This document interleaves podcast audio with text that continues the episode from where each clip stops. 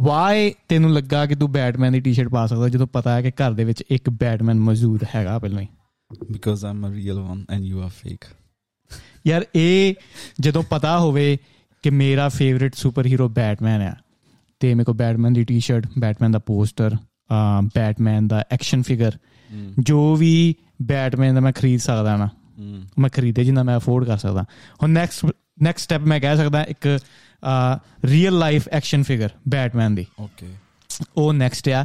ਤੇ ਮੈਂ ਪਹਿਲਾਂ ਹੀ ਵਾਰਨਿੰਗ ਦਊਂਗਾ ਕਿ ਬੈਟਮੈਨ ਦੇ ਕੱਪੜੇ ਟੀ-ਸ਼ਰਟ ਪਾਣੀਆਂ ਤੋਂ ਮਨਾ ਕਰ ਦੇ। ਸੁਪਰਮੈਨ ਅਵੇਲੇਬਲ ਆ ਆਕੂਮੈਨ ਅਵੇਲੇਬਲ ਆ ਬਹੁਤ ਜ਼ਿਆਦਾ ਚੀਜ਼ਾਂ ਅਵੇਲੇਬਲ ਆ ਤੂੰ ਬਾਈ ਕਰ ਸਕਦਾ। ਬਟ ਇਹ ਤਾਂ ਮੇਰੇ ਤੋਂ ਪਹਿਲਾਂ ਦੀ ਆ। ਨਹੀਂ ਉਹ ਤੇ ਇਸ ਚੱਲ ਘਰ ਚ ਮੂਵ ਹੋਣ ਤੋਂ ਪਹਿਲਾਂ ਦੀ ਆ। ਨਹੀਂ ਉਹ ਤੇ ਚੱਲ ਤੇਰਾ ਬਹਾਨਾ ਆ ਬਟ ਪਹਿਲੀ ਗੱਲ ਮੈਂ ਦੱਸਾਂ ਸਾਰੇ ਜੋ ਵੀ ਦੇਖਦੇ ਪਏ ਨੇ ਕਿ ਇਹਨੇ ਬੈਟਮੈਨ ਦੀ ਟੀ-ਸ਼ਰਟ ਪਾਈ ਸੀ ਤੇ ਮੇਰੇ ਕੋ ਡਾਈਜੈਸਟ ਨਹੀਂ ਹੋਇਆ। ਮੇਰੀ ਬੈਟਮੈਨ ਦੀ ਟੀ-ਸ਼ਰਟ ਥੋੜੀ ਟਾਈਟ ਹੈ ਮੈਨੂੰ ਛੋਟੀ ਹੋ ਚੁੱਕੀ ਹੈ ਬਟ ਫਿਰ ਵੀ ਖੁੰਦਕ ਵਾਜੋਂ ਮੈਨੂੰ ਇਹ ਚੀਜ਼ ਪਾਉਣੀ ਪਈ। ਪਾਣੀ ਬਈ ਠੀਕ ਹੈ? ਅੱਜ ਇਹ ਪਹਿਲੀ ਗੱਲ ਤੇ ਮਦਰਸ ਡੇ ਤੇ ਮੰਮੀ ਨੂੰ ਆਪਣੀ ਨੂੰ ਕਾਲ ਕਰ ਲਈ ਹੈ ਮੈਨੂੰ ਨਾ ਪਤਾ ਇੰਨੇ ਜ਼ਿਆਦਾ ਦਿਨ ਬਣ ਗਏ ਨੇ Father's Day Valentine's Day Mother's Day ਮੈਂ ਇਹਨਾਂ ਦਾ ਸੋਲਡ ਨਹੀਂ ਹੁੰਦਾ। ਸੋਲਡ ਇਨ ਦ ਸੈਂਸ ਕਿ ਵਾਈ ਹੈਵ ਵਨ ਡੇ ਕਿਉਂ ਇੱਕ ਹੀ ਦਿਨ ਕਿਉਂ? ਸਪੈਸੀਫਿਕਲੀ ਸੀ ਵੈਲੈਂਟਾਈਨਸ ਡੇ ਤੇ ਅਗਰ ਮੈਂ ਕਿਸੇ ਨੂੰ ਡੇਟ ਕਰਦਾ ਪਿਆ ਵਾਂ ਉਸ ਦਿਨ ਕੋਈ ਨਾ ਕੋਈ ਮੈਨੂੰ ਗਿਫਟ ਲੈਣਾ ਹੀ ਪੈਂਦਾ। ਠੀਕ ਹੈ? ਪੂਰੇ ਸਾਲ ਭਾਵੇਂ ਤੁਸੀਂ ਇੱਕ ਦੂਜੇ ਦੇ ਜੁੰਡੇ ਪੁੱਟੋ ਬਟ ਵੈਲੈਂਟਾਈਨਸ ਡੇ ਵਾਲੇ ਦਿਨ ਤੁਹਾਨੂੰ ਇੱਕ ਗਿਫਟ ਲੈਣਾ ਪੈਂਦਾ ਫਲਾਵਰਸ ਲੈਣੇ ਪੈਂਦੇ। ਇੱਕ ਦਿਨ ਤੇ ਮੈਂ ਸੋਲ ਨਹੀਂ ਆ ਵਾਈ ਨਾਟ ਕਿ ਉਹ ਜੋ ਅਫੈਕਸ਼ਨ ਹੈ ਲਵ ਹੈ ਉਹ ਤੁਸੀਂ ਸਾਰੇ ਸਾਲ ਪ੍ਰੈਜ਼ੈਂਟ ਕਰੋ। ਹੁਣ ਮਾਤਾ ਦੀ ਮੈਂ ਗੱਲ ਕਰਾਂ। ਹੁਣ ਸੋਚੋ ਕਿ ਸਾਰੇ ਸਾਲ ਮੈਂ ਮਾਤਾ ਨਾਲ ਗੱਲ ਨਾ ਕਰਾਂ।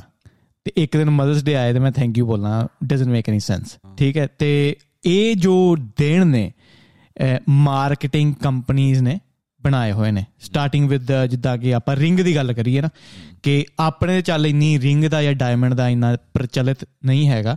ਬਟ ਇਧਰਲੇ ਮੁਲਕਾਂ ਦੇ ਵਿੱਚ ਜਨਾਨੀਆਂ ਦੀ ਕੰਡੀਸ਼ਨ ਮਾਰਕੀਟਿੰਗ ਕੰਪਨੀ ਜਾਂ ਡਾਇਮੰਡ ਕਿਹੜੀ ਡਾਇਮੰਡ ਕੰਪਨੀ ਸੀ ਜਿਨੇ ਸ਼ੁਰੂਆਤ ਕੀਤੀ ਸੀ ਕਿ ਵੈਡਿੰਗ ਨੂੰ ਕਿਸੇ ਨਾ ਕਿਸੇ ਤਰ੍ਹਾਂ ਰਿੰਗ ਦੇ ਨਾਲ ਐਸੋਸੀਏਟ ਕਰ ਦੋ ਤਾਂ ਕਿ ਜਦੋਂ ਵੀ ਜਨਾਨੀ ਆਪਣੇ ਵਿਆਹ ਦੇ ਬਾਰੇ ਸੋਚੇ, ਪਹਿਲੀ ਚੀਜ਼ ਉਹਦੇ ਦਿਮਾਗ 'ਚ ਆਵੇ ਡਾਇਮੰਡ ਠੀਕ ਹੈ? ਕਿਸੇ ਵੀ ਕੁੜੀ ਨੂੰ ਡੇਟ ਵੀ ਕਰਦਾ ਵਾਂ, ਜਦੋਂ ਵੀ ਸ਼ਾਦੀ ਦੀ ਗੱਲ ਆਉਂਦੀ ਹੈ, ਪਹਿਲੀ ਚੀਜ਼ ਆਉਂਦੀ ਹੈ ਕਿ ਮੈਂ ਜਿਹੜੀ ਬਾਕੀ ਖਰਚੇ ਭਾਵੇਂ ਹੋਣ ਜਾਂ ਨਾ ਹੋਣ ਜਿਹੜੀ ਅੰਗੂਠੀ ਹੈ ਉਹ ਐਟਲੀਸਟ 10000 ਡਾਲਰ ਦੀ ਮੈਨੂੰ ਚਾਹੀਦੀ ਹੈ ਇੰਨਾ ਜ਼ਿਆਦਾ ਦਿਮਾਗ ਵਿੱਚ ਪਾਤਾ ਹੋਇਆ ਇਹ ਚੀਜ਼ ਆਈ ਥਿੰਕ 1960 ਜਾਂ 1970s ਦੇ ਵਿੱਚ ਸੀ। ਬਟ ਹੁਣ ਇਹੀ ਕੰਪਨੀਆਂ ਨੇ ਰੀਅਲਾਈਜ਼ ਕੀਤਾ ਕਿ ਅਗਰ ਅੰਗੂਠੀ ਨਹੀਂ ਹੋ ਸਕਦੀ ਹੈ ਤਾਕਤਵਰ ਤੇ ਬਾਕੀ ਚੀਜ਼ਾਂ ਨੂੰ ਆਪਾਂ ਕਿਉਂ ਨਹੀਂ ਤਾਕਤਵਰ ਕਰ ਸਕਦੇ? ਦਾ ਮਦਰਸ ਡੇ ਠੀਕ ਹੈ? ਹੁਣ ਮਦਰਸ ਡੇ ਆ ਗਿਆ ਤੁਹਾਨੂੰ at least you have to buy something for your mother ਅੱਜ ਮਾਰਕੀਟਿੰਗ ਲਾਈਕ ਉਹਨਾਂ ਨੂੰ ਇੱਕ ਰੀਜ਼ਨ ਐਕਸਕਿਊਜ਼ ਕਹ ਲਓ ਰੀਜ਼ਨ ਕਹ ਲਓ ਤੇ ਲੋਕੀ ਆਬਵੀਅਸਲੀ ਖਰੀਦ ਵੀ ਰਹੇ ਆ। ਪਰ ਮੈਨੂੰ ਇਦਾਂ ਲੱਗਦਾ ਕਿ ਸੇਮ ਉਹੀ ਆ ਕਿ ਆਪਾਂ ਜਿੱਦਾਂ ਪਿੰਡਾਂ ਤੋਂ ਆਏ ਆ ਨਾ ਨਿਊਜ਼ੀਲੈਂਡ ਆਉਣ ਤੋਂ ਪਹਿਲਾਂ ਮੈਨੂੰ ਨਹੀਂ ਪਤਾ ਸੀ ਮਦਰਸ ਡੇ ਫਾਦਰਸ ਡੇ ਮੈਨੂੰ ਆਬਵੀਅਸਲੀ ਹੈ ਨਾ। ਤੇ ਹੁਣ ਆ ਗਿਆ ਤੇ ਹੁਣ ਮੈਨੂੰ ਜ਼ਰੂਰੀ ਵੀ ਨਹੀਂ ਲੱਗਦਾ ਕਿ ਮੈਂ ਮੈਨੂੰ ਵਿਸ਼ ਕਰਨਾ ਚਾਹੀਦਾ। ਮੈਨੂੰ ਲੱਗਦਾ ਯਾਰ ਸਾਰੇ ਸਾਰੇ ਦਿਨ ਸੇਮ ਆ। ਹੂੰ। ਹਨਾ? ਜਿਹੜੇ ਆਈ ਥਿੰਕ ਜਿਹੜੀਆਂ ਜਾਂ ਕੁੜੀਆਂ ਜਾਂ ਮੁੰਡੇ ਆਪਣੇ ਪੇਰੈਂਟਸ ਦਾ ਧਿਆਨ ਰੱਖਦੇ ਵੇ ਆ ਲੁੱਕ ਆਫਟਰ ਕਰਦੇ ਉਹਨਾਂ ਕੋਲ ਟਾਈਮ ਹੈ ਨਹੀਂ ਸਟੇਟਸ ਪਾਉਣ ਦਾ। Obviously they are busy to look after them. So ਮੇਰਾ ਵੀ ਸੇਮ ਆ ਬਟ ਹਾਂ ਇੱਥੇ ਆ ਕੇ ਥੋੜਾ ਜਿਹਾ ਆਪਣੇ ਇੰਡੀਆ 'ਚ ਇੰਨਾ ਮਾਹੌਲ ਨਹੀਂ ਹੈਗਾ ਬਿੱਲੀ ਗੱਲ ਦਾ ਐਟਮੋਸਫੇਅਰ ਨਹੀਂ ਹੈਗਾ।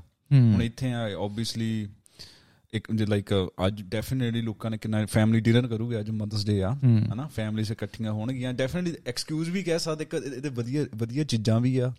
ਹਾਂ, ਇਹ ਨਾ ਇਹ ਚੀਜ਼ ਮੈਂ ਨੋਟਿਸ ਕੀਤੀ ਜਦੋਂ ਆਪਾਂ, ਮੈਂ ਆਪਣੇ ਕਲਚਰ ਦੀ ਗੱਲ ਕਰਾਂ, ਪੰਜਾਬੀ ਜਾਂ ਇੰਡੀਅਨ ਕਲਚਰ ਹੋ ਗਿਆ ਜਾਂ ਇਧਰਲਾ ਕਲਚਰ ਹੋ ਗਿਆ ਕਿ ਇੰਡੀਆ ਦੇ ਵਿੱਚ ਕਦੇ ਵੀ ਤੁਸੀਂ ਪੇਰੈਂਟਸ ਨਾਲ ਅਲੱਗ ਨਹੀਂ ਹੁੰਦੇ। ਤੁਸੀਂ ਹਮੇਸ਼ਾ ਪੇਰੈਂਟਸ ਨਾਲ ਰਹਿੰਦੇ ਹੋ।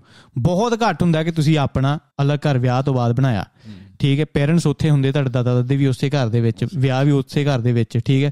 ਵੱਖਰੇ ਉਦੋਂ ਹੀ ਹੁੰਦੇ ਆਪਾਂ ਜਦੋਂ ਕੋਈ ਕਲੇਸ਼ ਹੋਵੇ ਘਰ ਦੇ ਵਿੱਚ। ਤੇ ਇੱਥੇ ਚੀਜ਼ ਉਲਟੀ ਹੈ ਕਿ ਇੱਥੇ 18 ਸਾਲਾਂ ਤੋਂ ਬਾਅਦ ਬੱਚੇ ਨੂੰ ਆਪਣਾ ਘਰ ਲੱਭਣਾ ਪੈਂਦਾ ਤੇ ਇੱਥੋਂ ਦੀਆਂ ਮਾਵਾਂ ਜਾਂ ਪਿਓ ਵੀ ਨਹੀਂ ਚਾਹੁੰਦੇ ਕਿ ਉਹਨਾਂ ਦੇ ਬੱਚੇ ਇੱਥੇ ਰਹਿਣ। ਬਿਲਕੁਲ ਉਹ ਚਾਹੁੰਦੇ ਆ ਕਿ 18 ਸਾਲ ਹੈ ਕਿ ਤੁਸੀਂ ਆਪਣਾ ਕੰਮ ਕਰ ਲੱਭੋ। ਠੀਕ ਹੈ, ਹੁਣ ਸਾਡਾ ਘਰ ਸਾਨੂੰ ਇੰਜੋਏ ਕਰਨ ਦਿਓ। 18 ਸਾਲ ਤੱਕ ਤੁਹਾਨੂੰ ਅਸੀਂ ਖਵਾਇਆ, ਪਿਆਇਆ, ਤੁਹਾਨੂੰ ਐਜੂਕੇਸ਼ਨ ਦਿੱਤੀ, ਹੁਣ ਤੁਸੀਂ ਜਾਓ। ਤੇ ਇੱਥੇ ਕਾਈਂਡ ਆਫ ਸੈਂਸ ਵੀ ਮੇਕ ਕਰਦੀ ਏ ਕਿ ਉਦਾਂ ਤੇ ਚਲੋ ਤੁਹਾਡੀ ਮਾਂ ਨਾਲ ਇੰਨੀ ਜ਼ਿਆਦਾ ਗੱਲਬਾਤ ਨਹੀਂ ਹੁੰਦੀ। ਇੱਥੇ ਜਦੋਂ ਮੈਂ ਦੋਸਤਾਂ ਨਾਲ ਵੀ ਕਦੀ-ਕਦੀ ਗੱਲ ਕਰਦਾ, ਜੋ ਗੋਰੇ ਨੇ, ਉਹ ਕਹਿੰਦੇ ਹੁੰਦੇ ਨੇ ਕਿ ਯਾਰ ਲਾਸਟ ਟਾਈਮ ਮੈਂ ਆਪਣੀ ਮਾਂ ਨਾਲ ਗੱਲ ਕੀਤੀ ਸੀ ਪ੍ਰੋਬਬਲੀ 3-4 ਮਹੀਨੇ ਪਹਿਲਾਂ ਜਾਂ 3-4 ਹਫ਼ਤੇ ਪਹਿਲਾਂ। ਬਟ ਹੁਣ ਮਦਰਸ ਡੇ ਆਇਆ ਮੈਂ ਆਪਣੀ ਮੰਮੀ ਲਈ ਕੁਝ ਸਪੈਸ਼ਲ ਕਰਾਂ। ਬਟ ਆਪਣੇ ਹੁੰਦਾ ਕਿ ਯਾਰ ਘਰੋਂ ਕਦੀ ਗਏ ਨਹੀਂ ਰੋਜ਼ ਮੰਮੀ ਨੂੰ ਦੇਖਣਾ। ਠੀਕ ਹੈ ਤੇ ਇੱਕ ਮਦਰਸ ਡੇ ਦਾ ਅਲੱਗ ਹੋਣਾ ਉਹ ਆਪਣੇ ਤਾਈਓ ਇੰਡੀਆ ਦੇ ਵਿੱਚ ਜਦੋਂ ਆਪਾਂ ਸੀ ਆਪਾਂ ਨੂੰ ਕੋਈ ਆਈਡੀਆ ਵੀ ਨਹੀਂ ਸੀ ਮਦਰਸ ਡੇ ਇੱਕ ਬੜਾ ਅੰਗਰੇਜ਼ਾਂ ਦਾ ਆਈਡੀਆ ਹੈ ਕਿ ਹੁਣ ਮਦਰਸ ਡੇ ਤੇ ਉੱਥੇ ਕੰਪਨੀਆਂ ਨੇ ਇਹ ਚੀਜ਼ ਕੈਪੀਟਲਾਈਜ਼ ਕਰਨੀ ਸ਼ੁਰੂ ਕੀਤੀ ਕਿ ਯਾਰ ਅਗਰ ਇੱਕ ਕੋਈ ਖਾਸ ਦਿਨ ਹੈ ਮਦਰਸ ਡੇ ਵਾਸਤੇ ਕਿ ਕਿਉਂ ਨਾ ਆਪਾਂ ਇਦਾਂ ਦੇ ਗਿਫਟ ਆਈਡੀਆਜ਼ ਬਣਾਏ ਬਣਾਈਏ ਤਾਂ ਕਿ ਲੋਕੀ ਕਿਤੇ ਨਾ ਕਿਤੇ ਫੀਲ ਕਰਨ ਕੰਪੈਲਡ ਫੀਲ ਕਰਨ ਕਿ ਅਸੀਂ ਕੁਝ ਮੰਮੀ ਲਈ ਬਾਏ ਕਰੀਏ। ਭਾਵੇਂ ਉਹ ਕੱਪੜੇ ਹੋਣ ਹੁਣ ਮਸ਼ਹੂਰੀਆਂ ਆਉਣ ਲੱਪੀਆਂ ਨਾ ਜਿੱਦਾਂ ਟੈਕਨੋਲੋਜੀ ਦੀਆਂ ਕੋਈ ਕੰਪਨੀਆਂ ਨੇ ਜਾਂ ਫੋਨ ਦੀ ਕੰਪਨੀਆਂ ਨੇ ਜਾਂ ਕੱਪੜੇ ਦੀ ਕੰਪਨੀਆਂ ਨੇ ਕਿ ਆਪਣੀ ਮੰਮੀ ਵਾਸਤੇ ਕੁਝ ਵਧੀਆ ਚੀਜ਼ ਖਰੀਦੋ, YouTube ਦੇ ਵੀਡੀਓ ਦੇ ਦੇ ਦੇ ਦੇ ਆਉਂਦੀਆਂ। ਬਟ ਹੁਣ ਕਦੀ ਕਦੀ ਮੈਂ ਪ੍ਰੈਸ਼ਰ ਵੀ ਫੀਲ ਕਰਦਾ। ਅੱਜ ਮੰਮੀ ਮੈਨੂੰ ਫੋਨ ਕੀਤਾ ਕਿ ਚਲੋ ਮੰਮੀ ਆਸਟ੍ਰੇਲੀਆ ਸੀ। ਮੈਂ ਆਸਟ੍ਰੇਲੀਆ ਹੈ। ਤੇ ਮੈਂ ਸੋਚਦਾ, ਯਾਰ ਹੁਣ ਮੈਂ ਕੀ ਦੇ ਸਕਦਾ ਉਹਨਾਂ ਨੂੰ ਗਿਫਟ ਅਗਰ ਮੈਂ ਦੇਣਾ ਵੀ ਚਾਹਿਆ, ਠੀਕ ਹੈ, ਕੋਈ ਆਨਲਾਈਨ ਮੈਂ ਕੁਝ ਆਰਡਰ ਕਰਾਂ। ਹੁਣ ਮੰਮੀ ਨਾਲ I think face to face ਮੇਰੀ ਗੱਲ ਹੋਈ ਸੀ 2019 ਦੇ ਵਿੱਚ, ਠੀਕ ਹੈ, ਤੇ ਹੁਣ ਹੋ ਗਏ 3 ਸਾਲ ਕੋਵਿਡ ਕਰਕੇ ਰੈਸਟ੍ਰਿਕਸ਼ਨਸ ਕਰਕੇ। ਤੇ ਉਸ ਤੋਂ ਬਾਅਦ ਮੰਮੀ ਦੇ ਕਿੰਨੇ ਟੇਸਟ ਚੇਂਜ ਹੋਏ ਹੋਣਗੇ ਜੁਐਲਰੀ ਦੇ ਵਿੱਚ ਜਾਂ ਕੱਪੜੇ ਦੇ ਵਿੱਚ ਕਿਉਂਕਿ ਹਰ ਸਾਲ ਬਾਅਦ ਬੰਦਾ ਚੇਂਜ ਹੁੰਦਾ ਰਹਿੰਦਾ ਉਹਨਾਂ ਦੇ ਇੰਟਰਸਟ ਚੇਂਜ ਹੁੰਦੇ ਰਹਿੰਦੇ ਆ। ਹੁਣ ਸਾਲ ਪਹਿਲਾਂ ਤੈਨੂੰ ਕੁਝ ਹੋਰ ਪਸੰਦ ਹੋਊਗਾ ਸਾਲ ਪਹਿਲਾਂ ਤੈਨੂੰ ਸੁਪਰਮੈਨ ਪਸੰਦ ਹੋਊਗਾ ਹੁਣ ਮੇਰੇ ਨਾਲ ਰਹਿੰਦੇ ਰਹਿੰਦੇ ਤੈਨੂੰ ਬੈਟਮੈਨ ਪਸੰਦ ਆ ਠੀਕ ਹੈ ਇਹ ਫ਼ਰਕ ਪੈ ਜਾਂਦਾ। ਤੇਰੀ ਸੋਚ ਹੈ ਕੁਝ ਨਹੀਂ ਕਰ ਸਕਦੇ ਤੇਰੀ ਸੋਚ। ਬਟ ਗਿਫਟ ਦੇਣਾ ਕਿਉਂ ਇੰਨਾ ਦਾ ਇੰਪੋਰਟੈਂਟ ਹੈ ਕਿਸੇ ਵਾਸਤੇ? ਮੈਨੂੰ ਇਦਾਂ ਲੱਗਦਾ ਕਿ ਇਹ ਜਸਟ ਕਿ ਆਪਾਂ ਕਹਿ ਲਈਏ ਕੋਈ ਚੀਜ਼ ਦਿੰਨੇ ਆ ਆਫਟਰ ਉਹ ਚੀਜ਼ ਨੂੰ ਦੇਖ ਕੇ ਬੰਦਾ ਆਪਣੇ ਨੂੰ ਯਾਦ ਕਰੂਗਾ ਹਨਾ? ਯਾ ਬਟ ਮੇਰੇ ਅੰਦਰ ਨਾ ਜਦੋਂ ਗਿਫਟਾਂ ਦੀ ਗੱਲ ਆਉਂਦੀ ਹੈ ਮੇਰੇ ਅੰਦਰ ਦਵੇਸ਼ ਜ਼ਿਆਦਾ ਪੈਦਾ ਹੁੰਦਾ। ਇਨ ਦਾ ਸੈਂਸ ਕਿ ਸੋਚ ਤੂੰ ਮੇਰਾ ਫਰੈਂਡ ਹੈ ਨਾ ਤੇਰਾ ਬਰਥਡੇ ਹੈ ਤੈਨੂੰ ਮੈਂ ਕੋਈ ਗਿਫਟ ਲਿਆ ਕੇ ਦਿੱਤਾ। ਤੇ ਮੇਰਾ ਬਰਥਡੇ ਆਇਆ ਤੂੰ ਗਿਫਟ ਨਹੀਂ ਦਿੱਤਾ। ਮੈਂ ਕਲਬ ਜਾਣਾ। ਠੀਕ ਹੈ ਤੇ ਇਦਾਂ ਹੀ ਜਦੋਂ ਮੈਂ ਕਿਸੇ ਨੂੰ ਗਿਫਟ ਦਿੰਦਾ ਨਾ ਆਈ ਥਿੰਕ ਇੱਕ ਇੱਕ ਪੋਜ਼ਿਟਿਵ ਚੀਜ਼ ਹੋਣੀ ਚਾਹੀਦੀ ਹੈ ਨਾ ਕਿ ਮੈਂ ਗਿਫਟ ਦਿੱਤਾ ਯੂ نو ਇੱਕ ਦੂਜੇ ਦਾ ਤੁਸੀਂ ਦੇਖਿਆ ਕੇਅਰ ਕੀਤੀ ਬਟ ਬੰਦਾ ਸਗੋਂ ਹੁਣ ਸੋਚਣ ਲੱਗ ਪੈਂਦਾ ਕਿ ਮੈਂ ਇਹਨੂੰ ਗਿਫਟ ਦਿੱਤਾ ਸੀ ਯੂ نو ਕਿ ਹੁਣ ਮੈਨੂੰ ਗਿਫਟ ਕਿੱਦਾਂ ਦਾ ਮਿਲੂਗਾ ਜਾਂ ਮਿਲੂਗਾ ਜਾਂ ਨਹੀਂ ਮਿਲੂਗਾ ਤੇ ਇਹ ਚੀਜ਼ ਕਿਉਂ ਹੈ ਕੀ ਗਿਫਟ ਦੇਣਾ ਚੰਗੀ ਗੱਲ ਹੈ ਜਾਂ ਗਿਫਟ ਨੂੰ ਅਵੋਇਡ ਕਰਨਾ ਉਹ ਬੈਟਰ ਹੈ ਇਹਦੇ ਆਪਾਂ ਦੋ- ਦੋਨੇ ਸਾਈਡਾਂ ਕਹਿ ਸਕਦੇ ਆ ਇੱਕ ਤਾਂ ਹੁਣ ਫੋਰ ਐਗਜ਼ਾਮਪਲ ਜੇ ਹੁਣ ਮੈਨੂੰ ਪਤਾ ਤੈਨੂੰ ਕਿਸੇ ਚੀਜ਼ ਦੀ ਲੋੜ ਆ ਮਾਈਟ ਵੀ ਤੂੰ ਪਲਾਨ ਕਰਦਾ ਪਿਆ। ਫੋਰ ਐਗਜ਼ਾਮਪਲ ਤੂੰ ਕੋਈ ਗੈਜਟ ਪਲਾਨ ਕਰਦਾ ਪਿਆ। ਹੂੰ। ਤੇ ਤੇਰਾ ਜਨਮ ਦਿਨ ਆ ਰਿਹਾ। ਤੇ ਤੂੰ ਲਾਈਕ ਆਬਵੀਅਸਲੀ ਫਾਈਨੈਂਸ ਲਾਈਕ ਥੋੜਾ ਜਿਹਾ ਲਾਈਕ ਤੈਨੂੰ ਪ੍ਰੋਬਲਮਸ ਆ ਰਹੀਆਂ ਉਹ ਚੀਜ਼ ਬਾਏ ਕਰਨ ਚ। ਹੂੰ। ਠੀਕ ਆ? ਤੇ ਮੈਂ ਆਪਣੇ ਦੋ ਤਿੰਨ ਫਰੈਂਡਸ ਨਾਲ ਹਨਾ ਮਿਲ ਕੇ ਅਸੀਂ ਤੇਰੇ ਲਈ ਕੋਈ ਗਿਫਟ ਲੈ ਲਈਏ। ਮੈਨੂੰ ਕੈਮਰੇ ਦੀ ਹੈ, ਮੈਂ ਆਪਣੇ ਆਈਫੋਨ ਤੇ ਸ਼ੂਟ ਕਰਦਾ ਮੈਂ ਦੱਸ ਦਵਾਂ ਉਹਦਾ ਮਾੜਾ ਮੈਂਸ਼ਨ ਕਰ ਦਵਾਂ। ਮੈਂ ਇਹ ਵੀ ਦੱਸ ਦਵਾਂ ਉਹ ਬਹੁਤ ਮਹਿੰਗਾ ਆ। 4-5000 ਡਾਲਰ ਇੰਨਾ ਤਾਂ ਕੋਈ ਨਹੀਂ ਦਊਗਾ।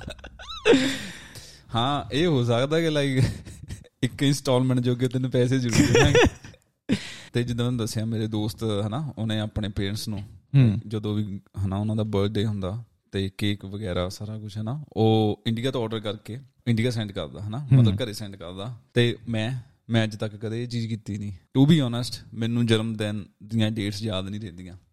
ਹਾਂ ਇੱਕ ਇਹ ਵੀ ਬੜਾ ਕਨਸੈਪਟ ਹੈ ਨਾ ਕਿ ਇੰਨੀ ਜ਼ਿਆਦਾ ਇਨਫੋਰਮੇਸ਼ਨ ਅਵੇਲੇਬਲ ਹੈ। ਹਰੇਕ ਦਾ ਜਨਮ ਦਿਨ ਯਾਦ ਰੱਖਣਾ। ਮੈਂ ਚੱਲ ਤੇਰੇ ਜਨਮ ਦਿਨ ਦੀ ਗੱਲ ਹੈ ਮੈਨੂੰ ਨਾਮ ਬਹੁਤ ਘੱਟ ਯਾਦ ਰਹਿੰਦੇ ਆ ਕਿਸੇ ਦੇ ਵੀ। ਹੁਣ ਮੈਨੂੰ ਘਰ ਵਾਲਿਆਂ ਦਾ ਨਾਮ ਯਾਦ ਆ। ਕਦੀ ਕਦੀ ਮੈਂ ਜਦੋਂ ਕਿਸੇ ਨੂੰ ਬੁਲਾਉਣ ਲੱਗਦਾ ਨਾ ਮੈਂ 1 ਮਿੰਟ 1 ਸਕਿੰਟ ਸੋਚਦਾ ਹਾਂ ਪਹਿਲਾਂ ਤੇ ਫੇਰ ਬੋਲਦਾ ਵਾਂ। ਤੇ ਅਗਰ ਨਾਮਾਂ ਦੇ ਵਿੱਚ ਇੰਨੀ ਜ਼ਿਆਦਾ ਸਟਰਗਲ ਆ ਮੈਂ ਕਿਹੜੀ ਸਟੱਡੀ ਪੜ੍ਹਦਾ ਪਿਆ ਸੀ ਕਿ ਇੱਕ ਟਾਈਮ ਦੇ ਵਿੱਚ ਇੱਕ ਬੰਦੇ ਨੂੰ ਆਈ ਥਿੰਕ 200 ਤੋਂ 300 ਨਾਮ ਯਾਦ ਰਹਿੰਦੇ ਆ ਜੋ ਬਹੁਤ ਬਹੁਤ ਨੇੜੇ ਆ। ਫਿਰ ਇੱਕ ਪੂਰਾ ਸਰਕਲ ਆ ਕਿ ਜਿਹੜੇ ਸਭ ਤੋਂ ক্লোਜ਼ ਆ ਤੁਹਾਡੇ ਠੀਕ ਹੈ ਜਿੰਨੇ ਲੋਕਾਂ ਨੂੰ ਤੁਸੀਂ ਮਿਲਦੇ ਜਾਓਗੇ ਜਦੋਂ 200 ਨਾਮ ਤੁਹਾਡੇ ਦਿਮਾਗ 'ਚ ਫੀਡ ਹੋ ਗਏ ਨਾ ਉਸ ਤੋਂ ਬਾਅਦ ਜਿੰਨੇ ਲੋਕੀ ਤੁਹਾਨੂੰ ਮਿਲੇ ਤੁਹਾਨੂੰ ਜਿੰਨੀ ਮਰਜ਼ੀ ਤੁਸੀਂ ਟਰਾਈ ਕਰੋ। ਜਿੰਨਾ ਚਿਰ ਤੁਸੀਂ ਪੁਰਾਣੇ ਨਾਮ ਨਹੀਂ ਭੁੱਲਦੇ ਤੁਸੀਂ ਨਵੇਂ ਨਾਮ ਨਹੀਂ ਯਾਦ ਰੱਖ ਸਕਦੇ। ਤੇ ਨਾਮਾਂ ਨਾਲ ਮੈਂ ਬਹੁਤ ਸਟਰਗਲ ਕਰਦਾ ਪਿਆ। ਹਾਂਜੀ ਤੁਸੀਂ ਕੰਟੀਨਿਊ ਕਰੋ ਬਰਥਡੇ ਡੇਟ ਵਾਲੇ। ਉਹੀ ਮੈਂ ਕਹਿ ਰਿਹਾ ਸੀ ਕਿ ਹੁਣ ਮੈਂ ਆ ਮੈਂ ਕਦੇ ਇੰਡੀਆ ਪਹਿਲੀ ਗੱਲ ਤਾਂ ਮੈਨੂੰ ਡੇਟਸ ਨਹੀਂ ਯਾਦ ਰਹਿੰਦੀਆਂ। ਹੂੰ। ਠੀਕ ਆ? ਨਾ ਤਾਂ ਮੈਨੂੰ ਫਾਦਰ ਸਾਹਿਬ ਦੇ ਬਰਥਡੇ ਦੀ ਡੇਟ ਯਾਦ ਹੁੰਦੀ ਸੀ ਨਾ। ਨਾ ਹੀ ਮਦਰਸ ਦੇ ਨਾ ਹੀ ਬ੍ਰਦਰ ਦੇ।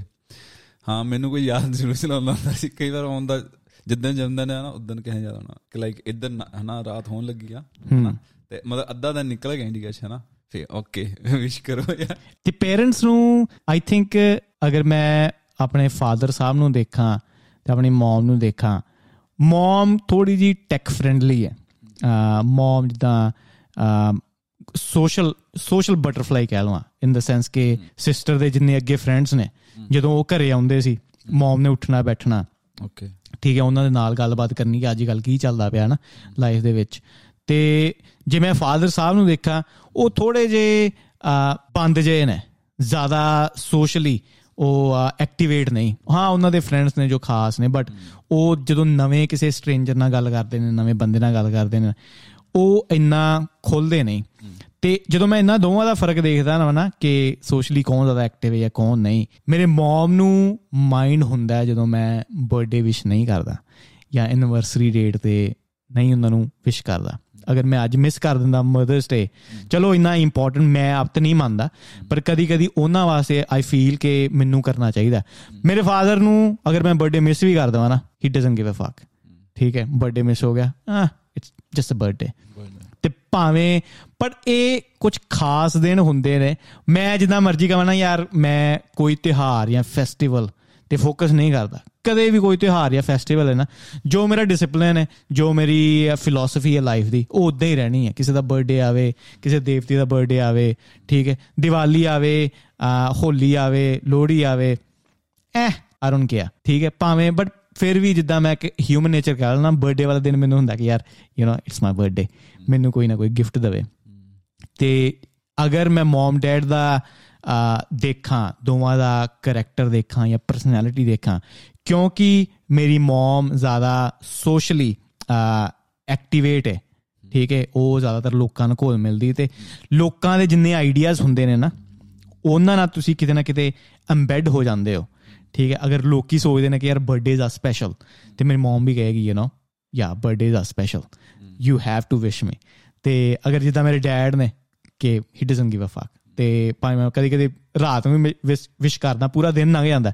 Dad is like yeah okay thank you ਜੇ ਕਰਤਾ ਕਰਤਾ ਜੇ ਨਹੀਂ ਕੀਤਾ ਫਿਰ ਨਹੀਂ ਕੀਤਾ। ਉਹ ਦਾ ਬਾਬੇ ਵਾਲਾ ਹਿਸਾਬ ਆ ਕਿ ਕਰਦਾ ਕਰਤਾ ਨਹੀਂ ਕੀਤਾ ਨਹੀਂ ਕੀਤਾ ਹੂ ਕੇਅਰਸ ਕਿਉਂਕਿ ਉਦਾਂ ਦੀਆਂ ਪਰਸਨੈਲਿਟੀਆਂ ਜਾਂ ਮੇਰੇ ਵਰਗੀਆਂ ਮੈਂ ਕਾਈਂਡ ਆਫ ਜਿੱਦਾਂ ਮੈਂ ਫਾਦਰ ਦੀ ਪਰਸਨੈਲਿਟੀ ਵੱਲ ਥੋੜਾ ਜਿਹਾ ਲੀਨ ਕਰਦਾ ਵਾਂ। ਐਦਾਂ ਦੀਆਂ ਪਰਸਨੈਲਿਟੀਆਂ ਕੇਅਰ ਕਰਦੀਆਂ ਨੇ what is the real problem in the world ਠੀਕ ਹੈ ਗਰੀਬੀ ਕਿਸੇ ਦੇਸ਼ ਨੇ ਕਿਸੇ ਤੇ ਹਮਲਾ ਕਰਤਾ ਕੋਈ ਪੋਲਿਟੀਕਲ ਰਾਇਟ ਹੋ ਗਿਆ ਜਿਹਦਾ ਪਟਿਆਲਾ ਦੇ ਵਿੱਚ ਹੋਇਆ। ਜਾਂ ਨਿਊਕਲੀਅਰ ਬੰਬ ਕੋਈ ਛੱਡਣ ਲੱਗਾ ਐਦਾਂ ਦੀਆਂ ਚੀਜ਼ਾਂ ਵੱਲ ਜ਼ਿਆਦਾ ਧਿਆਨ ਦਿੰਦਾ ਜੋ ਰੀਅਲ ਪ੍ਰੋਬਲਮਸ ਨੇ। ਬਟ ਮੇਰਾ ਬਰਥਡੇ ਦੇ ਵਿਸ਼ ਨਹੀਂ ਕੀਤਾ। ਮੈਂ ਗੁੱਸੇ ਹੋ ਗਿਆ। ਉਹ ਚੀਜ਼ਾਂ ਕੇਅਰ ਨਹੀਂ ਕਰਦਾ ਨਾ ਤੇ ਮੈਂ ਕਰਦਾ ਵਾਂ ਜਾਂ ਮੇਰੇ ਫਾਦਰ ਸਾਹਿਬ ਕਰਦੇ ਨੇ। Like these are not the real problems you know ਇਹ ਜਸ ਛੋਟੀਆਂ ਛੋਟੀਆਂ ਪ੍ਰੋਬਲਮਸ ਬਣਾਈਆਂ ਹੋਈਆਂ ਬੰਦੇ ਦੁਆਰਾ ਹੀ। ਮੈਨੂੰ ਲੱਗਦਾ ਇਹ ਯਾਰ ਪਰਸਨ ਟੂ ਪਰਸਨ ਹੀ ਆ ਆਬਵੀਅਸਲੀ ਹੈ ਨਾ ਪਰ ਮੈਂ ਜਿੰਨਾ ਮੈਂ ਦੇਖਿਆ ਇਹ ਲੇਡੀਜ਼ 'ਚ ਜ਼ਿਆਦਾ ਹੁੰਦਾ। ਮੁੰਡਿਆਂ ਨੂੰ ਇੰਨੀ ਨਹੀਂ ਹੁੰਦੀ ਕਿ ਲਾਈਕ ਯਾਰ ਠੀਕ ਆ ਵਿਸ਼ ਕਰਤਾ ਕਰਦਾ ਨਾ ਬਟ ਹਾਂ। ਪਰ ਮੈਨੂੰ ਤਾਂ ਪਹਿਲੇ ਇਹ ਵੀ ਨਹੀਂ ਪਤਾ ਸੀ ਕਿ ਯਾਰ ਅਪ੍ਰੈਲ 'ਚ like teddy bear day I think something chocolate April 'ਚ ਵੀ ਹੁੰਦਾ? ਨਹੀਂ ਲਾਈਕ ਸੌਰੀ ਜੋ ਫਰਵਰੀ 'ਚ?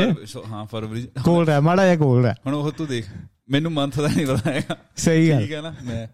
ਤੇ ਯਾਰ ਇਹ ਚੀਜ਼ ਮੈਨੂੰ ਲੱਗਦਾ ਪਰਸਨ ਟੂ ਪਰਸਨ ਆ। ਹੁਣ ਮੁੰਡਿਆਂ 'ਚ ਇਹ ਚੀਜ਼ ਨਹੀਂ ਹੈਗੀ, ਇੰਨੀ ਕਿ ਮੈਨੂੰ ਕੋਈ ਵਿਸ਼ ਕਰੇ। ਮੈਂ ਟੂ ਵੀ ਉਹਨਾਂ ਮੈਨੂੰ ਜਦੋਂ ਮੇਰਾ ਜਨਮ ਦਿਨ ਦਾ ਮੈਂ ਸੋਸ਼ਲ ਮੀਡੀਆ ਤੇ ਅੱਜ ਤੱਕ ਮੈਂ ਨਹੀਂ ਪਾਇਆ। ਨਾ ਮੈਂ ਨਾ ਆਪਣਾ ਅਪਡੇਟ ਕੀਤਾ ਹੋਇਆ ਕਿ ਮੈਨੂੰ ਉੱਥੇ ਮੈਂ ਲਾਈਕ ਹਨਾ ਸ਼ੋ ਹੁੰਦਾ ਹੋਵੇ ਮੇਰੀ ਲਾਈਕ ਮੇਰਾ ਜਨਮ ਦਿਨ ਆ ਦਿਨ। ਮੈਨੂੰ ਇਹ ਲੱਗਦਾ ਹੁੰਦਾ ਯਾਰ ਫੈਮਿਲੀ ਨਾਲ ਸ਼ੇਅਰ ਠੀਕ ਆ ਉਹਨਾਂ ਨੂੰ ਪਤਾ ਹੈ ਨਾ ਤੇ ਕਈ ਬੰਦੇ ਆ ਜਿਨ੍ਹਾਂ ਨੂੰ ਹੁੰਦਾ ਕਿ ਹਾਂ ਯਾਰ ਇੰਪੋਰਟੈਂਟ ਵੀ ਆ ਫੈਮਿਲੀ ਮੈਨੂੰ ਲੱਗਦਾ ਫੈਮਿਲੀਜ਼ ਲਈ ਨਾ ਕਿ ਇੱਕ ਐਕਸਕਿਊਜ਼ ਆ। ਹੁਣ ਜਿੱਦਾਂ ਤੇਰੇ 'ਚ ਚੇਂਜ ਆ ਕਿ ਤੂੰ ਕਹਿੰਦਾ ਤੈਨੂੰ ਨਹੀਂ ਫ਼ਰਕ ਪੈਂਦਾ।